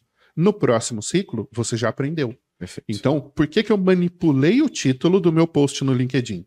Porque eu queria causar impacto, eu queria causar polêmica. E aí nos comentários você vê nitidamente dois grupos. Um que fala que sim, as redes sociais que estão mudando e se adaptando estão certas, e outras que falam que não, é, eles estão errados em fazer isso porque de fato eles estão diluindo uhum. o posicionamento. Então, provocou o debate, o debate foi educado, foi um debate saudável, foi um debate construtivo, Ótimo. opiniões contrárias, mas funcionou. Então, uhum. o meu objetivo naquele Você conteúdo era o quê? Debate, né? Gerar impacto, autoridade. então gerei visibilidade, gerar debate em última instância, gerar autoridade para o meu Perfeito. nome. Aquele conteúdo me trouxe 1.500 seguidores. Perfeito. Neste sentido, ele funcionou Perfeito. muito bem. Perfeito. E eu estou falando do meu assunto, que é marketing digital. Eu estou dando uma opinião embasada, uma opinião técnica, baseada em fundamentos de marketing, que é o posicionamento. Uhum. E eu estou puxando um debate que interessa para a sociedade como um todo, uma vez que as redes sociais são é, grande parte do, do consumo de Perfeito. informação que as pessoas têm hoje. Perfeito. Então eu tinha objetivos, eu fiz uma execução, eu consegui mensurar o resultado daquilo, ainda que com métricas de vaidade, mas são as métricas que o LinkedIn mas era me dá. Também. E aí no LinkedIn Premium uhum. eu consigo acessar e ver o perfil de quem Perfeito. leu aquilo. E basicamente eu tinha lá CEOs, é, diretores, gerentes, analistas de marketing, profissionais de marketing. Então é gente com quem me interessa Perfeito. falar. Então funcionou. Perfeito. Analisei, entendi o que funcionou nos próximos posts, eu vou replicar algumas coisas desse modelo. Perfeito. Então, uh, esse processo é, é, é, o que você colocou na pergunta. Qual o objetivo e quais métricas eu vou usar? São as duas primeiras coisas que você tem que pensar. O resto é a ação e depois a análise Exato. em cima dos dados coletados.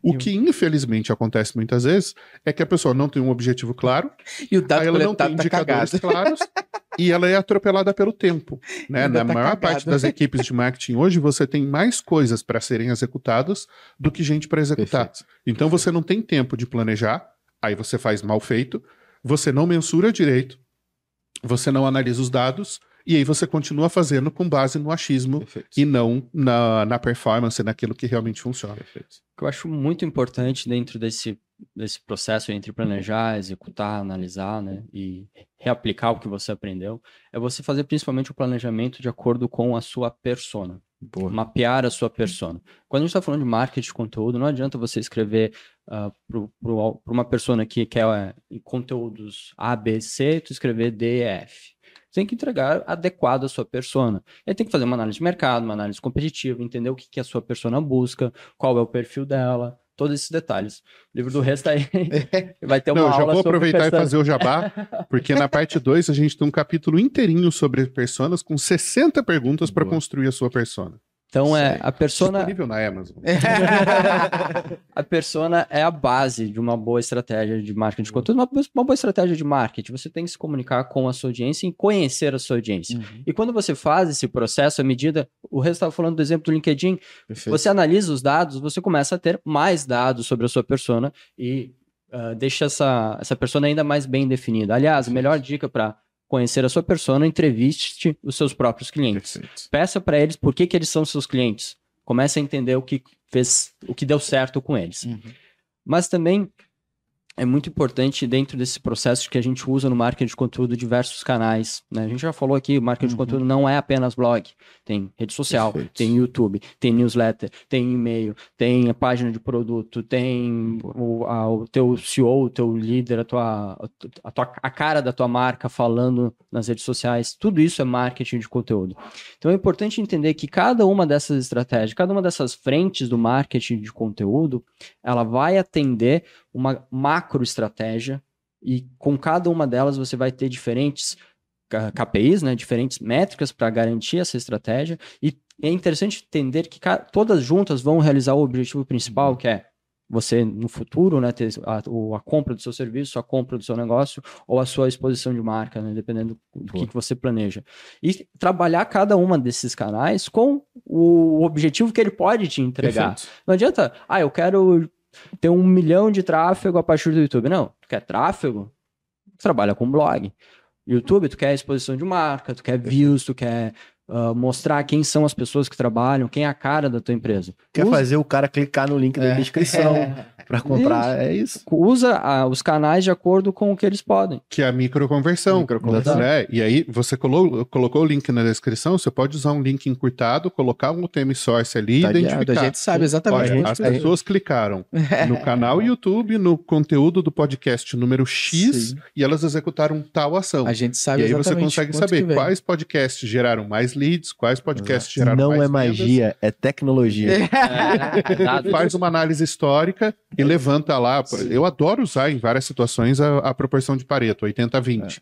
Poxa, de todos os podcasts que a gente fez, quais foram os 20% que geraram mais views? Quais foram os 20% que geraram mais leads? Não necessariamente eles vão é, coincidir. Com a gente não. Sim. Quais são os gente não é 20% que geraram mais assinantes? Perfeito. E aí você consegue entender historicamente. Olha, esses temas aqui são populares. Esses temas aqui geram conversão. Esses temas aqui geram venda. Perfeito. Então, no próximo ciclo de planejamento, você já sabe quais conteúdos fazer para ter alcance, quais conteúdos fazer para gerar lead e quais conteúdos fazer para gerar venda. Eu acho É, que aí é, é a inteligência usada em cima do- dos dados coletados. Agora, se você não tá guiar a porcaria do descrição, não Aí tem você tá os E não, dados. e não, Não só tem isso. E não só isso. Tem algumas coisas que aqui a gente está falando muito de como pensar nos dados para poder gerar Uhum. o conteúdo, mas analisar dentro do site também é uma parada que é importante. Sim, sim. E aí eu vou trazer um case que a gente tem aqui com alguns clientes nossos. A gente, é, para poder tentar en- entender um pouco dessa, desse processo do usuário dentro do site dele, existe dentro do Google Analytics, não só no Universal, mas no GA4 também. Você consegue medir a busca interna do site do cara. Sim. Então você consegue medir as palavras-chave, e aí é, é um case bacana que a gente fez com o Só que cliente. tem que implementar. Exatamente. É, exa- é basicamente para isso que eu existo. e aí, o, o que a gente conseguiu fazer que foi um insight bacana? Não só medir as buscas que tinham resultado. Então, quais as quantidades de buscas internas que tinham pesquisa, mas não tinham resultado? Eu faço isso pra gente. Tipo, tem alguns conteúdos que, você- que a galera tá aí já, já leram, e que, tipo, ó, É. era algo que bateu lá na nossa busca interna, o cara bateu num resultado de pesquisa zerada, e aí a gente, opa, automaticamente sabe que tem que Eu criar um dou- conteúdo sobre isso. Eu dou exemplo sobre cinco conteúdos que a gente fez. Que foram assim, como pegar o código do Google Analytics. Exatamente. Nunca a gente ia criar um conteúdo desse. Porque, porra, Pra gente era muito básico. É, Chega, mas a pessoa- óbvio, né? mas a pessoa- Mas é óbvio para você. exatamente, especialista, né? Pra exatamente. tua persona, não. Isso, taxa, o que é taxa de rejeição? As pessoas pesquisaram. Como é calculada a taxa de conversão? As pessoas pesquisaram. Para que serve o Google Analytics? As pessoas pesquisaram. E a auditoria de Google Analytics. Esses cinco conteúdos aqui são conteúdos que a gente está sempre no top 10, ali de mais acessados. E a gente só fez ele porque as pessoas pesquisaram, depois foi na SEMrush, viu concorrência, viu tudo mais, para produzir é, um conteúdo. E, e, e falando de analisar Perfeito. dentro do site, eu não posso dizer qual cliente nosso é, mas assim, é um, é um dos maiores varejistas do Brasil, um dos 100 maiores. É, eles têm um conteúdo de blog, eles têm um conteúdo de categoria no e-commerce e têm um conteúdo da PDP, uhum. a página de descrição de produto. Eu adoro quando a sigla em inglês coincide com a sigla é. em português. É, é muito bom, né? É. Tipo CPC, cara, é tão bom. custo por clique, custo por clique. Né? Product Description Page. É PDP, fica lindo porque você lê em inglês, lê em português, é tudo igual. É Boa. muito bom, mas é muito caro. e aí a gente uh, usa nas conversões assistidas o, o entendimento da jornada, de quem passou pelo blog, foi para a página de produto e comprou, de quem não passou pelo blog, passou pela categoria e comprou e coisa e tal. Um dado super relevante para a gente. Os usuários que passaram pelo blog têm uma taxa de conversão 39% maior do que aqueles que não uhum. passaram pelo blog. Ou seja, quando eu capturo esse, esse, cliente no começo da jornada e gero o que o Eric falou lá no comecinho, a informação de qualidade, quando o cara está na fase informacional, quando ele vai para a fase comercial, que ele busca lá preço, e depois ele busca cupom, que ele já está na fase transacional e ele quer concluir a compra, esse cara converte 39% mais do uhum. que o usuário que não passou pelo conteúdo. Tá educado, né? Ele tá, tá envolvido. É, ele, ele já está tá, tá informado. Aí eu vou levantar então, vamos pegar, vou pegar um exemplo genérico aqui. O cara buscou notebook. Depois ele buscou notebook Dell. Aí, notebook Dell 14 polegadas. Notebook Dell 14 polegadas, preço. Então eu comecei lá no short head, notebook. Uhum. Notebook Dell. Digamos middle tail. Notebook Dell 14 polegadas, é. long tail. Notebook Dell 14 polegadas, preço. Já saiu do informacional ah, e foi para o comercial. Uhum. Cupom para notebook 14 polegadas no Magalu. Aí já é. Aí você falou qual é o cliente também, né? O que ele quer comprar, ele já sabe quanto Onde, custa e ele quer um que? cupom para converter. Aí você dá lá um cupom de frete grátis ou 50% de desconto no frete. Aí você converte. Boa. Só que se lá no começo ele não tivesse achado um conteúdo, por exemplo, no, no blog da Luz sobre qual o melhor notebook para o seu filho estudar uhum. à distância. Qual o melhor notebook para, criança, para adolescentes é, é, usarem para as tarefas do, do, do ensino médio? É, ele não saberia qual comprar. Então você orienta essa pessoa, você dá informação de qualidade e aí lá no final você gera conversão. E essa conversão, uh, o dado não é de Magalu, tá? É de outro cliente nosso, que eu usei o exemplo agora e vai parecer que é, não é.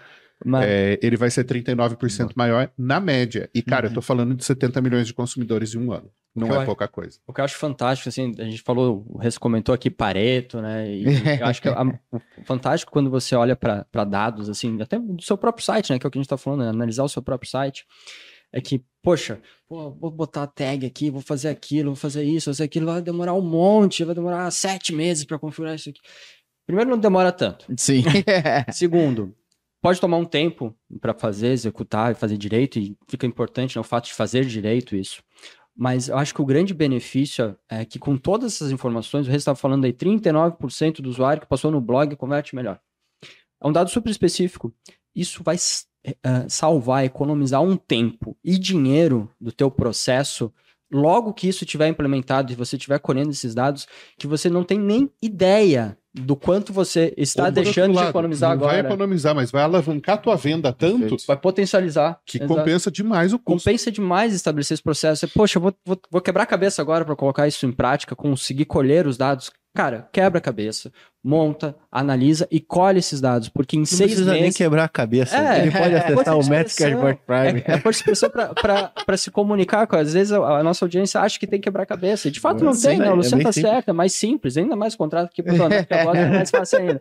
Mas você resolve isso, nossa, você ganha um tempo Sim. de vida. Poxa, ali na SEMrush a gente tem muitos dados. Nosso, nosso próprio projeto, né? Tem muita coisa para fazer. Não tem, é difícil. Todos nós aqui temos diversas coisas e projetos para fazer. Não tem recurso para fazer. Pro tudo. ou o guru? Ah, Ele acessa o motherfucker, né? trabalha com business. Mas, então, é, com os dados você economiza muito tempo e economiza dinheiro. E aí você coloca, como o Rez falou, tu alavanca o projeto, você cria uma nova frente, você faz testes, você tem tempo para testar um negócio. Ah, deu certo, não, deu errado, eu vou fazer outro.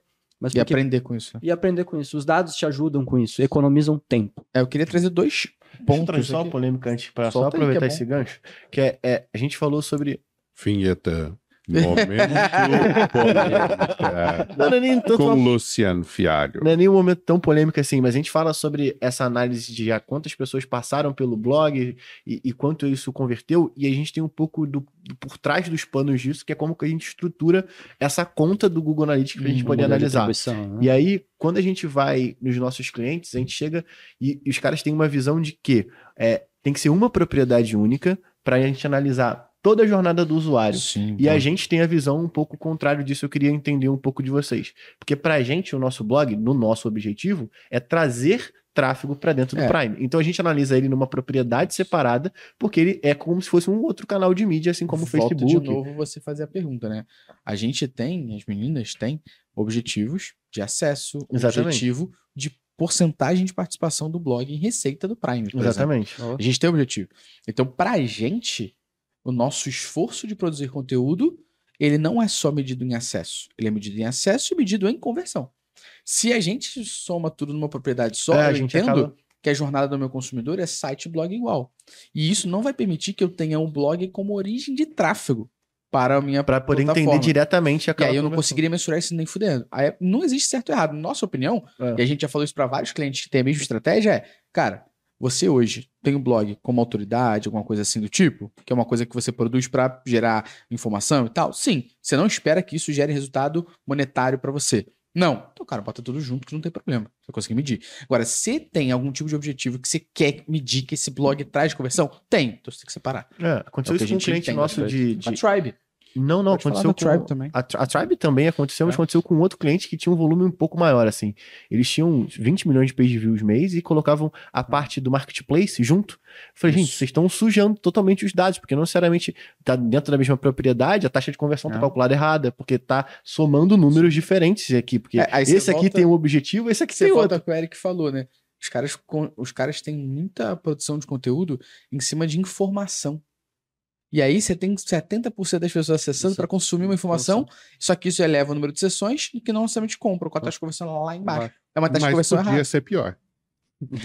Recentemente o pessoal de um banco ligou pra gente, e aí eu tava fazendo a, a, a call inicial ali para entender o problema deles, e a conversão deles é baixar o aplicativo.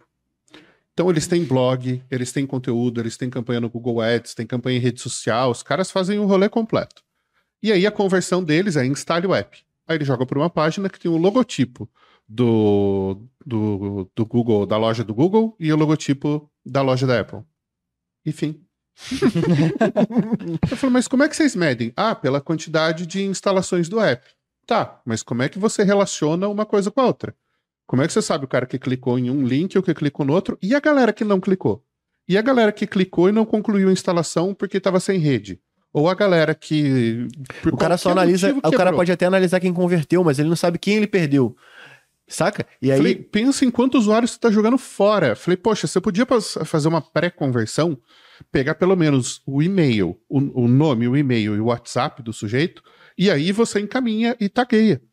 Aí você já tá. Você tem um pré-cadastro desse lead e depois você pode confirmar se esse cara fez a instalação pelo mesmo e-mail ou não. Uhum. Mas você não está coletando nada. Você joga por uma página sem saída, com dois logotipos, com um link externo não tagueado. Cara, você está jogando todos tá esses dados. Tudo errado. Nossa, a gente nunca tinha pensado desse jeito. A vontade que deu de falar é assim, não, vocês nunca tinham pensado, porque, pelo amor de Deus, Exatamente. não faz isso, olha o tamanho do esforço. E, cara, pensa que os caras estão rodando um milhão de mídia por mês, não é pouca grana. Não é. É, tudo bem que para grandes e-commerces é um troco, mas assim, para o mercado deles ali é bastante grana. E jogando tudo isso fora. É, Por quê? Gente... Porque não definiu o objetivo claramente. É. Ah, não, a gente precisa fazer conversão no app. Então bota o link lá para Apple Store e já era. Não, não e, o rolê de app ainda é bem diferente. Porque quando joga para Apple Store e depois a pessoa baixa o app e faz algum tipo de conversão, a conversão que vai aparecer para você é direct não vai ter a conversão, por exemplo, da origem que fez lá, porque tem, tem que usar ferramentas que já mencionamos aqui no nosso podcast, como o AppsFlyer, Exatamente. entre outras que auxiliam. Eu queria trazer um, um, um resgate rapidinho do que vocês falaram, para fazer uma outra pergunta em cima disso, e depois trazer já um, uns finalmente aqui, porque a gente está mais de uma hora conversando, por que pareça, né? Papo Fala bom, passa rápido. A gente falou sobre por exemplo, você deu o exemplo do TikTok, tá Uhum. acabando com as redes sociais. Você postou isso no LinkedIn, por exemplo. Você não criou isso como um artigo do teu blog e depois divulgou a opinião que você teve sobre isso. Porque possivelmente, se você fizesse isso, não necessariamente ia dar a repercussão que você fez, porque o LinkedIn as pessoas iam debater, né? E não necessariamente o teu blog teria E isso. outra, e ninguém tá buscando Ninguém sobre tá esse buscando assunto. sobre esse assunto, perfeito. Eu queria entender justamente quando a gente escolhe onde veicular esse tipo de conteúdo que a gente quer. Quando é que eu consigo entender que isso talvez vai funcionar melhor no meu LinkedIn, isso talvez vai funcionar melhor no meu YouTube, isso vai funcionar melhor no meu blog? Eu vou dar um exemplo do que a gente tenta fazer um pouco aqui. Então, por exemplo, na semana passada, a gente lançou uma notícia sobre uma forma de mensuração da Global Site Tag do Google que mudou uma coisinha ou outra. A gente escreveu isso como artigo, botou isso no LinkedIn e trouxe tráfego para o blog. Mas a gente vai anunciar, né, quinta-feira, hoje que a galera tá ouvindo, é, o Analytics Summit. Então, a gente já fez no ano passado um movimento que foi: quem você quer ter aqui? Gera comentário pra cacete, porque depois eu vou lançar o Summit ali. Isso eu faço no LinkedIn, porque gera comentário, as pessoas entendem mais Fica mais fácil do cara marcar as Na quinta-feira também eu lanço isso. Uma outra coisa que a gente fez para poder lançar uma live foi, eu ia lançar a live quinta, na terça-feira eu escrevi um texto que foi o efeito manada e a análise de dados. E mostrava como o algoritmo do Uber era idiota no sentido de mostrar a rota. Porque ele mostra a rota não que é correta, mas é que as pessoas mais fazem. Então se todo motorista fizer bandalha, ele vai te recomendar uma bandalha. É assim porque a forma que o Uber utiliza é um sistema chamado É, OpenGPS. Explica bandalha pra quem não é do Rio. Bandalha carioca faz João sem braço. Sabe o João Tipo sem assim, ó, braço? Ali Eu não sei como é que chama. Você não pode virar à direita ali. Mas tua casa é a primeira da direita. Aí tu fala, foda-se, vou entrar rapidinho ali. Senhor. Fazer merda. Então, por exemplo, aqui na, onde o Luciano mora, em Jacarepaguá, tem uma rua principal que é Jeremário Dantas. Você não pode virar à Sim. esquerda naquela rua. Você tem que dar a volta lá na na praça chamada Professora Camisão, que é onde tem o McDonald's, voltar para entrar na mesma rua, só que na mão que te permite da direita. O que, que as pessoas fazem? Elas param o carro ali, ligam para o alerta, até que a boa vontade de outro permita que ele vire. A prefeitura, isso trava até a linha amarela. O que a prefeitura fez? Botou gelo baiano no chão. Gelo baiano, olho de gato no chão. Sim. Olho de gato, o que, que o nego faz? Sobe mesmo assim. E sabe o que é o pior? O GPS da Uber recomenda que você faça isso. Então eu escrevi um artigo chamado Efeito Manada e Análise de Dados, dando essa porrada, e gerou uma repercussão fodida, porque na quinta-feira eu ia falar de uma análise Eu não faço isso não. de uma hein? palestra e tudo mais. Eu não faço Basicamente isso. Então, a, a ideia aqui é como é que a gente utiliza essa estratégia de conteúdo, sabendo em que canal a gente vai veicular isso. Você falou muito bem disso também. É, a gente, eu acho que tem a ver com os objetivos que você traça com Boa. aquele conteúdo, né? Tipo, ou com aquela estratégia geral. Se você quer tráfego, se você quer métricas de engajamento, obviamente métricas de engajamento você vai colher onde? Rede, so- rede social, tráfego, vai tráfego orgânico, vai trabalhar um conteúdo bacana no blog. Primeiro o objetivo Perfeito. que você quer. Mas eu acho que o ponto chave nisso é você conhecer a sua persona e entender o que tipo de con- conteúdo ela consome em qual canal. Legal. Tipo, poxa, no LinkedIn, ela quer um conteúdo que geralmente ela não vai clicar, ela vai consumir ali no feed do LinkedIn rapidinho. Ela Vai quer, um, permitir que ela debata quer, também. quer um infográfico, aquela, de- expor a opinião dela. O Reis trouxe um baita exemplo, né? Poxa, Uhum. LinkedIn, a pessoa quer comentar, quer Debater. expor, debater, trazer a opinião dela. Então, poxa, eu vou trazer um conteúdo adequado a esse formato. Poxa, eu- no blog, não, eu vou trazer um conteúdo informacional, um conteúdo que ela tem que ler. No YouTube, eu vou trazer um conteúdo mais mastigado, ah, nível iniciante, Legal. para gerar um impacto, pode para ela ver que tem mais a descobrir sobre esse assunto e nos links da descrição posso ter um conteúdo mais aprofundado que está lá no meu blog. Então acho que você tem que entender a dinâmica de cada um dos canais e então colocar o conteúdo adequado a essa dinâmica para atingir os objetivos que você estabeleceu para aquela métrica. Acho- E aí, o que a gente falou antes, entender que cada um dos canais vai colaborar com a sua forma, com a sua característica de canal, para uma estratégia maior e mais macro do marketing de conteúdo. E eu, às vezes, muita gente fala aí do e-mail, né? Tipo, ah, o e-mail morreu, newsletter. Tá aí o não The News pra mostrar o contrário, não, né? galera. O que mudou, na minha opinião, em relação ao e-mail, é que, poxa, se tu tá criando um e-mail para levar o cara para acessar mais Uhum. detalhes no blog, eu já acho mais complicado. Eu voto que tem que colocar no e-mail já o conteúdo. O cara lê o conteúdo ali na caixa de entrada. E se ele realmente gostar, e se ele ler Lê três ou mais. quatro, ele vai acessar o blog, ele vai começar a gerar o hábito dessa informação e consumir mais da sua marca e produto. Acho que é por aí, Rez. Sim, e eh, você colocou um dado que é assim, que é ó, uma, uma observação aí que eu acho que vale ressaltar. Agora a gente vai sair só dos dados. Agora a gente entra no fator humano. Boa. muito não deixa disso. de ser dado, qualitativo. É, mas muito disso é repertório, é experiência, é feeling, é percepção de quem está produzindo o conteúdo. Né? A gente falava antes de começar a gravação aqui sobre o, o jornalista e como é que ele busca a Uhum. pauta. Né? Ele está buscando furo, ele está buscando a polêmica, ele está buscando é, uma contraposição. O papel do jornalista, historicamente, é, é ser o, o gatekeeper, né? o, o guardião do, do portão e filtrar o que passa por ali. E ser um grande storyteller. Né? Então ele conta uma história de um ponto de vista neutro, aí ele entrevista um, um lado da história, o outro lado da história e ele narra. Perfeito. né? Aí a gente tem essa aberração que acontece no Brasil, que você tem o comentarista.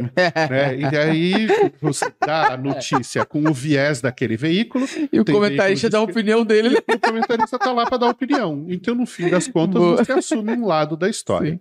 Mas não é isso que a gente está discutindo. É, a grande habilidade desse profissional, de, de qualquer profissional de conteúdo, é justamente entender. Então, se eu tenho um fator emocional envolvido naquilo ali, né, é, eu posso explorar isso mais numa rede social, vai funcionar melhor. Se eu fiz um conteúdo informativo orientado para uma palavra-chave, isso vai funcionar melhor no blog. Agora, e a newsletter? Pô, gente, tem grandes exemplos no Brasil. The Brief é uma newsletter Boa. maravilhosa. O meio É, do Pedro também. Dória está conquistando assim, milhares de assinantes. Brasil Journal. Cara, Brasil, Brasil Journal, Journal. é maravilhoso. É um. Porra, é, é um monstro. Tem Né? um que sai todo sábado de manhã chamado Analytics News. Também falam que é foda. É de dois amigos meus, inclusive. Boa, boa. recomendo. É, e aí é um canal proprietário, é você que manda naquele canal, é você direto com o teu cliente, com o teu leitor, com o teu lead. É, poxa, o pessoal ah, fala, mas taxa de abertura é muito baixa. Eu falo, filho, tu manda mil e-mails. Tem 25% de abertura, você falou com 250 pessoas. Posta alguma coisa no Facebook É, e vê se vai exato. alcançar três. não não YouTube. funciona nada, não. Posta ver. no YouTube num canal É, de 20 exato. mil assinantes, vê se você vai alcançar Exato. 600 views. Exato. Não vai. Posta no Instagram, vê se vai ser, você vai ter um alcance maior do que 3, 4, Não, é, a 500. Não comparação é vai. muito boa, porque o cara Então, tem que comparar banana é, com banana, né? Não... Tem a ver com tudo que a Perfeito. gente falou, né? A percepção de timing, é, a percepção do, do quanto aquele assunto é polêmico ou tem uma carga emocional. É, você falou do, ah, vem aí a nova edição do Analytics Summit. É um conteúdo de antecipação. Perfeito. Então ele gera um grau saudável de ansiedade. Né? Olha, a gente vai soltar a grade, a gente vai soltar a programação. Aí quando você solta, aquilo tem um impacto maior. Por quê? Porque aquela determinada audiência foi preparada para receber aquela informação. Em outras situações, notícia urgente, atualização do Google derruba sites. Sim. Aí você vai lá e, e brinca com alguma coisa mais emocional.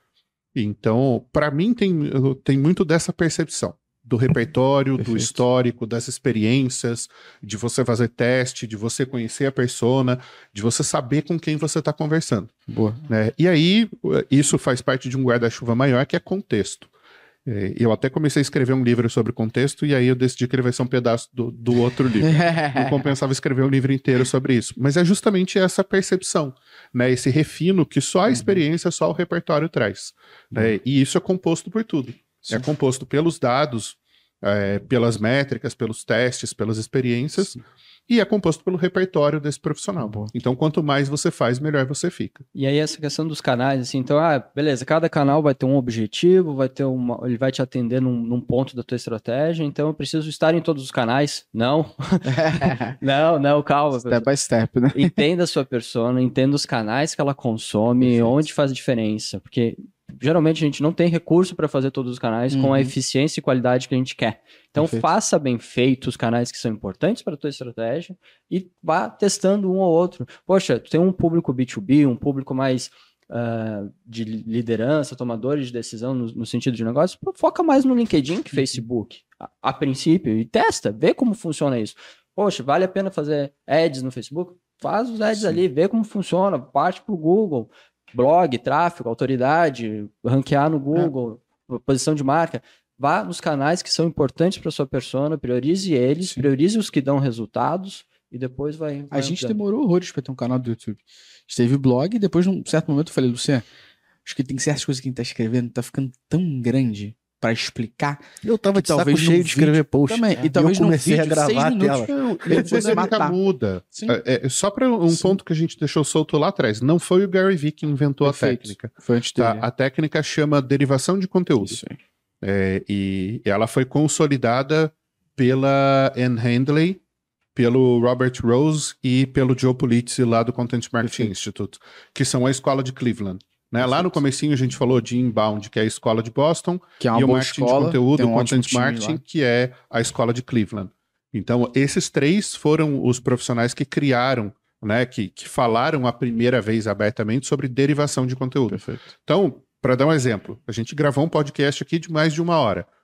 O que é que você consegue derivar? Você deriva cortes para vídeo curto, para TikTok, para Instagram e para YouTube. Você pode fazer uma transcrição desse conteúdo ou de uma parte dele e isso vira um post Que para o o blog. Kajak já tá fazendo. Você pode tirar frases específicas e fazer, tipo, uma, uma citação para uma rede social. Você pode tirar um resumo e postar no LinkedIn. Você pode postar esse mesmo resumo na newsletter convidando para ir para o blog onde o vídeo do YouTube está embedado. Então, isso é derivação de conteúdo. Tu Você contou tudo um que a gente formato, você reaproveita esse formato e deriva ele em outras linguagens. Aí tem um, um- um outro ponto que aí é o que, que conecta com a tua pergunta. Muita gente vai atrás de tendência baseado no que influenciador está Tá falando. falando. e não necessariamente isso tem embasamento Perfeito. técnico ou embasamento em dados. Perfeito. Então, ah, hoje em dia ninguém mais lê texto. Todo mundo só quer consumir Cara, conteúdo em vídeo. Vou te fazer um corte rápido aqui, porque é uma questão que eu e ele a gente tem em comum. Eu falo, é legal a gente debater sobre isso, porque existem dois tipos de público. Por exemplo, o Lucian, ele não ouve podcast Spotify. Ele vê depois no YouTube. O nosso podcast aqui, ou qualquer outro. Eu só ouço no Spotify. Eu dou play enquanto tô andando com a cachorro e tal. Aí uma vez a gente brincou, falou assim: pô, será que a gente faz só em vídeo ou faz só em áudio? Eu falei, cara, a gente, tá, a gente acabou de mostrar que nós somos a prova de dois públicos diferentes. Você faz tudo no YouTube e eu prefiro o áudio. Eu nem Exato. vejo a porra do vídeo. Ou seja, é um público normal. Eu preciso estar. Muitas vezes a, a- opinião do, do, do influenciador é baseada no feeling, no umbigo dessa pessoa. Eu gosto disso, Exato. então pra mim é melhor isso. Vou Mas falar tu toma- É, Mas pode tomar essa decisão se vale a pena fazer os dois pela, pela demanda de trabalho que Sim, vai te sim. dedicar. Poxa, tu pegar o áudio e o que está sendo gravado aqui, é tranquilo você fazer Perfeito. Mas aí é que entra a tecnologia. A gente fez de um jeito que tudo vai numa, numa fila leva de só. produção. Esse É. conteúdo aqui, em cinco minutos, vira o áudio do, do Spotify. Cara, a estrutura de conteúdo que vocês criaram aqui, tem muita empresa com 50 pessoas no departamento de marketing que não tem. Então, assim, é, é até difícil tomar como modelo. É, mas as newsletters que a gente usou como Uhum. exemplo agora há pouco estão aí para provar. As pessoas leem sim. Perfeito. O debrief é gigantesco Perfeito. no e-mail. A Muito galera louco lê, tá crescendo mês a mês. O Brasil Journal é só conteúdo Uhum. textual. Tem muitos colunistas políticos que só escrevem texto Perfeito. né? E tem muita gente que desponta no Twitter. Então, eu acho que tem um, um- um contraponto interessante que é assim: em qual formato você consegue produzir conteúdo bom? Perfeito. Não adianta eu querer fazer TikTok, querer fazer Reels. Eu falo pra caramba. Eu sou professor, por natureza eu me estendo. Um vídeo curto meu tem 10, 13 minutos. Perfeito. É, não adianta eu querer fazer vídeo de 30 segundos. Não vai funcionar. Não é isso que eu sou bom em fazer. Então, se eu tentar forçar a barra nesse formato, eu não vou ter sucesso. Porque eu não estou adaptado ao formato. Perfeito. Então, você também pode usar via é, regressa. Qual formato eu me adapto melhor e vou conseguir falar com o público? Ah, mas você não vai conseguir falar com todo mundo. Tudo bem. A gente tem um mercado que é dominado por nichos. Você vai ter gente que lê, você vai ter gente que filma, Uhum. você vai ter gente que, é, que faz cada um dos Sim. formatos. Então, não adianta querer estar em todos os canais. Perfeito. Você tem que estar nos canais em que o, o seu público, as suas pessoas estão e nos quais você consegue gerar conteúdo com qualidade suficiente. Perfeito. Então, aonde eu consigo gerar conteúdo escrito, geralmente eu me dou melhor. Né? Muita gente no Instagram abre caixinha de pergunta e responde em vídeo. Eu não tenho saco de ficar ouvindo gente falando. Cara, Boa. falo, Aí você "Puta, responde vai, vai texto." direto ao ponto. Então, eu acompanho gente Boa. que responde em texto. Boa. Né? Eu prefiro texto, é um formato Uhum. mais natural para mim. É, e também para gerar conteúdo. Eu prefiro escrever do que filmar. que filmar. Né? Pô, eu filmo há 10 anos, ainda não é natural. Ainda não é uma coisa. Eu falei com o Mineiro sobre isso. Uhum. Falei, é trabalho, tem que fazer? Tem que fazer. Eu gosto muito de uma frase do, do Paulo Música, ele falou: vamos ser adultinho, né? Vamos fazer o que precisa ser feito. Agora, eu sei que a minha qualidade é melhor em alguns que... formatos uhum. do que em outros. Boa. A, a prova uh, é muito legal o exemplo, porque no meu caso é basicamente não contrário. Sou jornalista, me formei em jornalismo, já trabalhei com câmeras e tal vídeos de 5, 6 minutos no canal do YouTube da SEMrush a gente tem gravado e funciona e é fácil, Sim. não é o caos realizar. Eu, eu, consigo, eu entendo que a gente entrega um conteúdo de qualidade ali e que funciona. É o que o Reza acabou de falar. Exato. Uma coisa não funciona exatamente da forma como pro YouTube com ele, porque os vídeos são muito longos, vai uhum. uma estratégia diferente para nós, está funcionando os nossos conteúdos do, do, blog são, tem um volume grande, a gente tem a Semerge Global que escreve, Perfeito. então tem, mas tem um fluxo de conteúdo acontecendo ali, e muitos dos conteúdos do blog eu, eu adapto para o vídeo, em pro vídeo, 5 minutos. A gente faz muito e aí e eu consigo, tipo, ah, se o vídeo é, tem, o conteúdo do blog é muito grande, eu gravo quatro Perfeito. vídeos, fica uma, um outro conteúdo. Perfeito. Funciona para mim. Perfeito. Não, talvez não funcione para vocês, talvez não vai funcionar para quem tá comendo Lá atrás, quando a gente estava começando o YouTube, a premissa era eu não conseguia gerar conteúdo na mesma velocidade que o Gustavo. Porque os meus conteúdos são mais técnicos, demandam, tipo, de eu escrever mais e. Acabou de me chamar de. Não, não, não. Você viu, né? Você viu que, de certa forma. Não é, assim, não é. É porque o conteúdo que ele, que, ele vai, que ele vai acabar gerando, tipo, ele não precisa zoando, ter a preocupação cara, que o código que vai colocar ali vai funcionar. Sabe? O meu não, eu tenho que colocar o script que tá ali, ele tem que funcionar na, no, no, site do cara, senão eu, o cara copia o código daqui, e acontece muito Sim. hoje no mercado. Então a galera tá compartilhando o código para você colocar dentro do Google Tag Manager, você copia aquela porra, bota lá dentro, não funciona, mano. Então, tipo, tem que ter uma certa preocupação com aquilo dali que eu tô executando vai funcionar. E aí, pô, qual é a maneira mais fácil de eu fazer isso? YouTube, porque eu gravava a minha tela, já estava acostumado a fazer live Screencast. de Screencast. Não precisa botar a cara no vídeo. Não, hoje em dia eu, boto. Hoje, hoje em dia eu coloco, hoje em dia eu coloco, mas assim, até é, é, era, se você for pegar os primeiros vídeos da Metric Boys, era eu lá na casa da minha mãe em São João gravando de 4 horas da manhã, que tinha uma igreja na frente da casa da minha mãe que, que rolava até tarde da noite, é. e eu tinha que gravar e tava lá. E, e para mim, é aquela era a melhor maneira de eu gerar conteúdo. Sim. Lógico, tipo, sempre com a velocidade é. muito menor. Eu queria trazer um, um, uma parada, quando a gente tá falando de, de análise, é, eu, de novo, eu bato muito nos puristas das nossas áreas, assim, porque tem gente que acredita que o dado é o novo petróleo, tudo é orientado a isso. Mas se a gente só fizer coisa baseada em dado, a gente mata a inovação.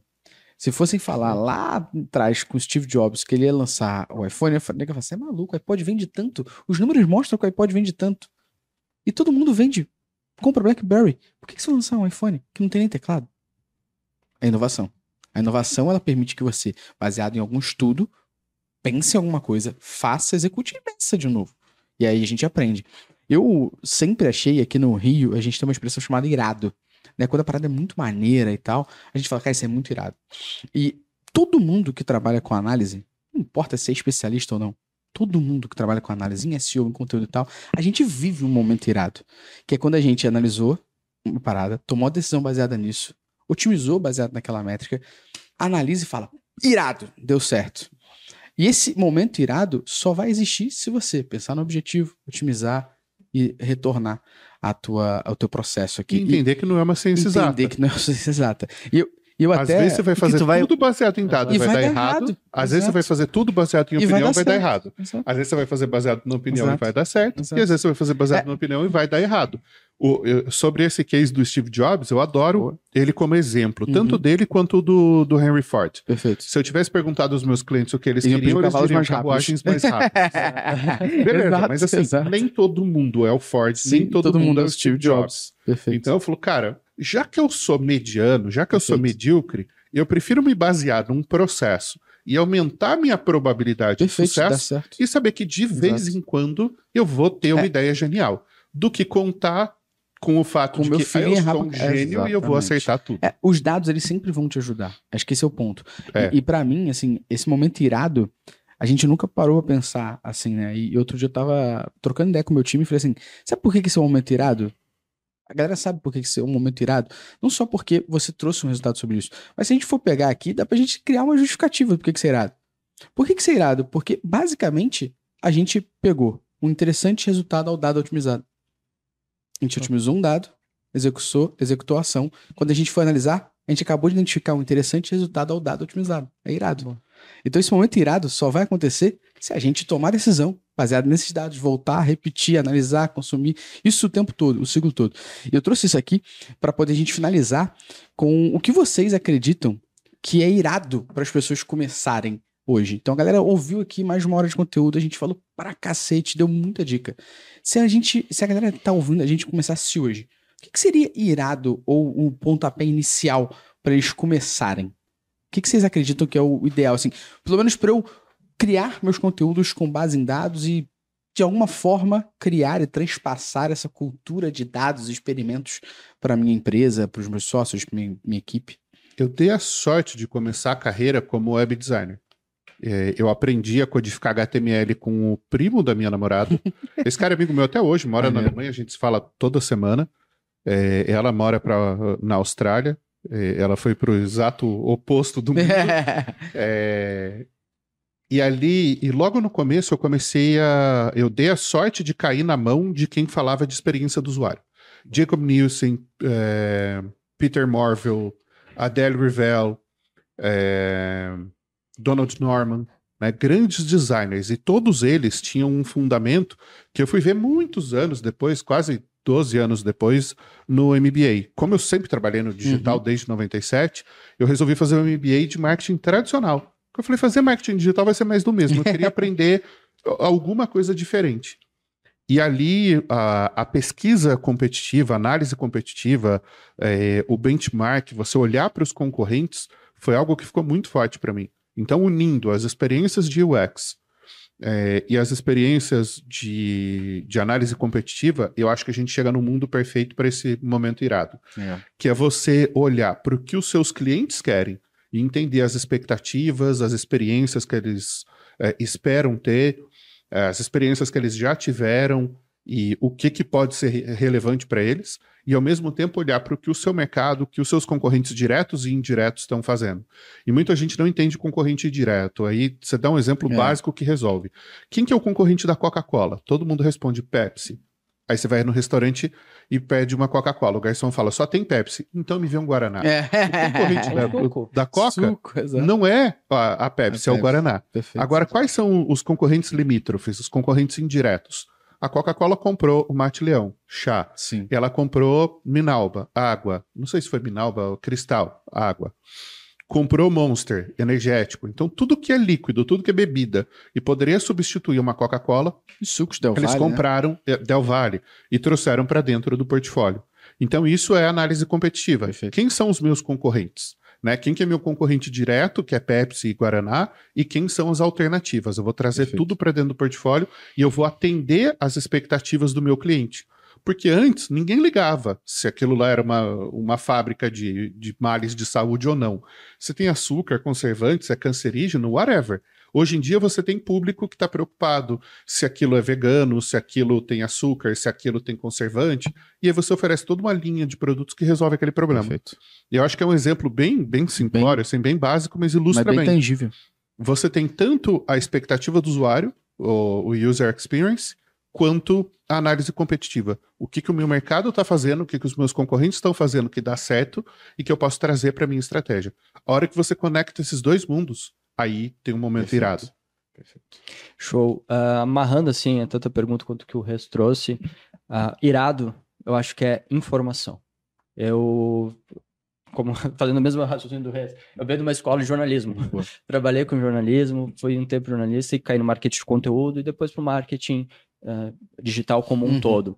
E a essência da, do processo, para mim, está na informação. E aí vem a análise de dados, vem a tua experiência, vem a conversa com outras pessoas. E a gente costuma dizer, eu já falei isso para o uma outra oportunidade, diferentes pessoas têm, veem informações Perfeito. diferentes sobre Perfeito. os mesmos dados. Perfeito. E, portanto, é muito importante que a gente converse com, as, com a equipe, divida os dados com a sua equipe Perfeito. e ouça as diferentes informações que elas elaboraram a partir daqueles dados, que Perfeito. não necessariamente serão as suas. E aí você tem mais informações. Perfeito. E com mais informações, você consegue criar melhores estratégias, mas aí falando literalmente de pesquisa, ir atrás de informação para entregar para o seu usuário. Entregue informação útil para o seu usuário em todos os canais, em tudo que você fizer, seja útil para ele, seja relevante, ajude ele a tomar melhores decisões. Poxa, se você fizer isso, pô, isso é, isso é irado. você ajudar o usuário a tomar melhores decisões com as suas informações, cara, isso é show. Ele vai gostar de você e no futuro ele vai comprar, vai consumir, vai te seguir. É esse o caminho. É isso, né, Luciano? É, eu deixo mais uma. Entender o comportamento do usuário que não converteu é irado. Porque a partir disso é que você pega Sim, as oportunidades é, de aumentar isso. e alavancar isso. o teu negócio. É, o irado, é quando a gente, a gente fala muito disso aqui no MB, eu falei, cara, a gente precisa dar uma lógica nisso, não é só porque é irado, a gente tem que ter uma razão nisso. E aí, nesses devaneios, né, lendo um livro da Nancy Duarte, que é aquele Date Story, ela fala sobre o momento star, que é o momento estrela da tua análise. Eu falei, cara, a gente tem um momento irado, que é o momento do que você fez com a sua análise. E esse momento irado é irado porque é um interessante resultado ao dado otimizado. Pô. Então você está trazendo um resultado em cima do dado que você otimizou. Exatamente. Isso é irado. Então você tem que é. destacar isso. Porque talvez em cima da tua análise, aquele momento vai ser um momento melhor. E esse momento é o momento onde a gente analisou o resultado da ação que a gente fez e viu porque que não deu certo, descobriu porque que não deu certo, pensou na nova ação, te viu porque deu certo, melhorou. E é, é um ciclo virtuoso, né? Exatamente. Exatamente. E a forma mais barata da gente gerar dados é ouvindo o nosso usuário. Com essa frase de efeito, a gente encerra. não, não, não. Temos uma frase de efeito boa. muito boa do senhor Rafael Reis, por favor. Qual a sua frase de efeito sobre os dados? A gente estava conversando aqui hoje cedo e eu postei sobre isso. Eu gostei da frase. Acho que, que fica uma boa autocitação. confie nos dados, mas não confie nas conclusões a que os dados levam. Porque os dados não mentem, mas as pessoas mentem pra caramba. É isso. Então, assim, nem sempre você vai olhar para aquele conjunto de dados e tirar a mesma conclusão que outras pessoas Perfeito. tirariam. Tem muita análise Perfeito. enviesada. Pô, pra mim ele ia falar pau no cu dos gurus. é que agora eu tô... Essa é outra, né? Essa é outra muito boa Não, também. Agora eu tô criando uma versão ESG.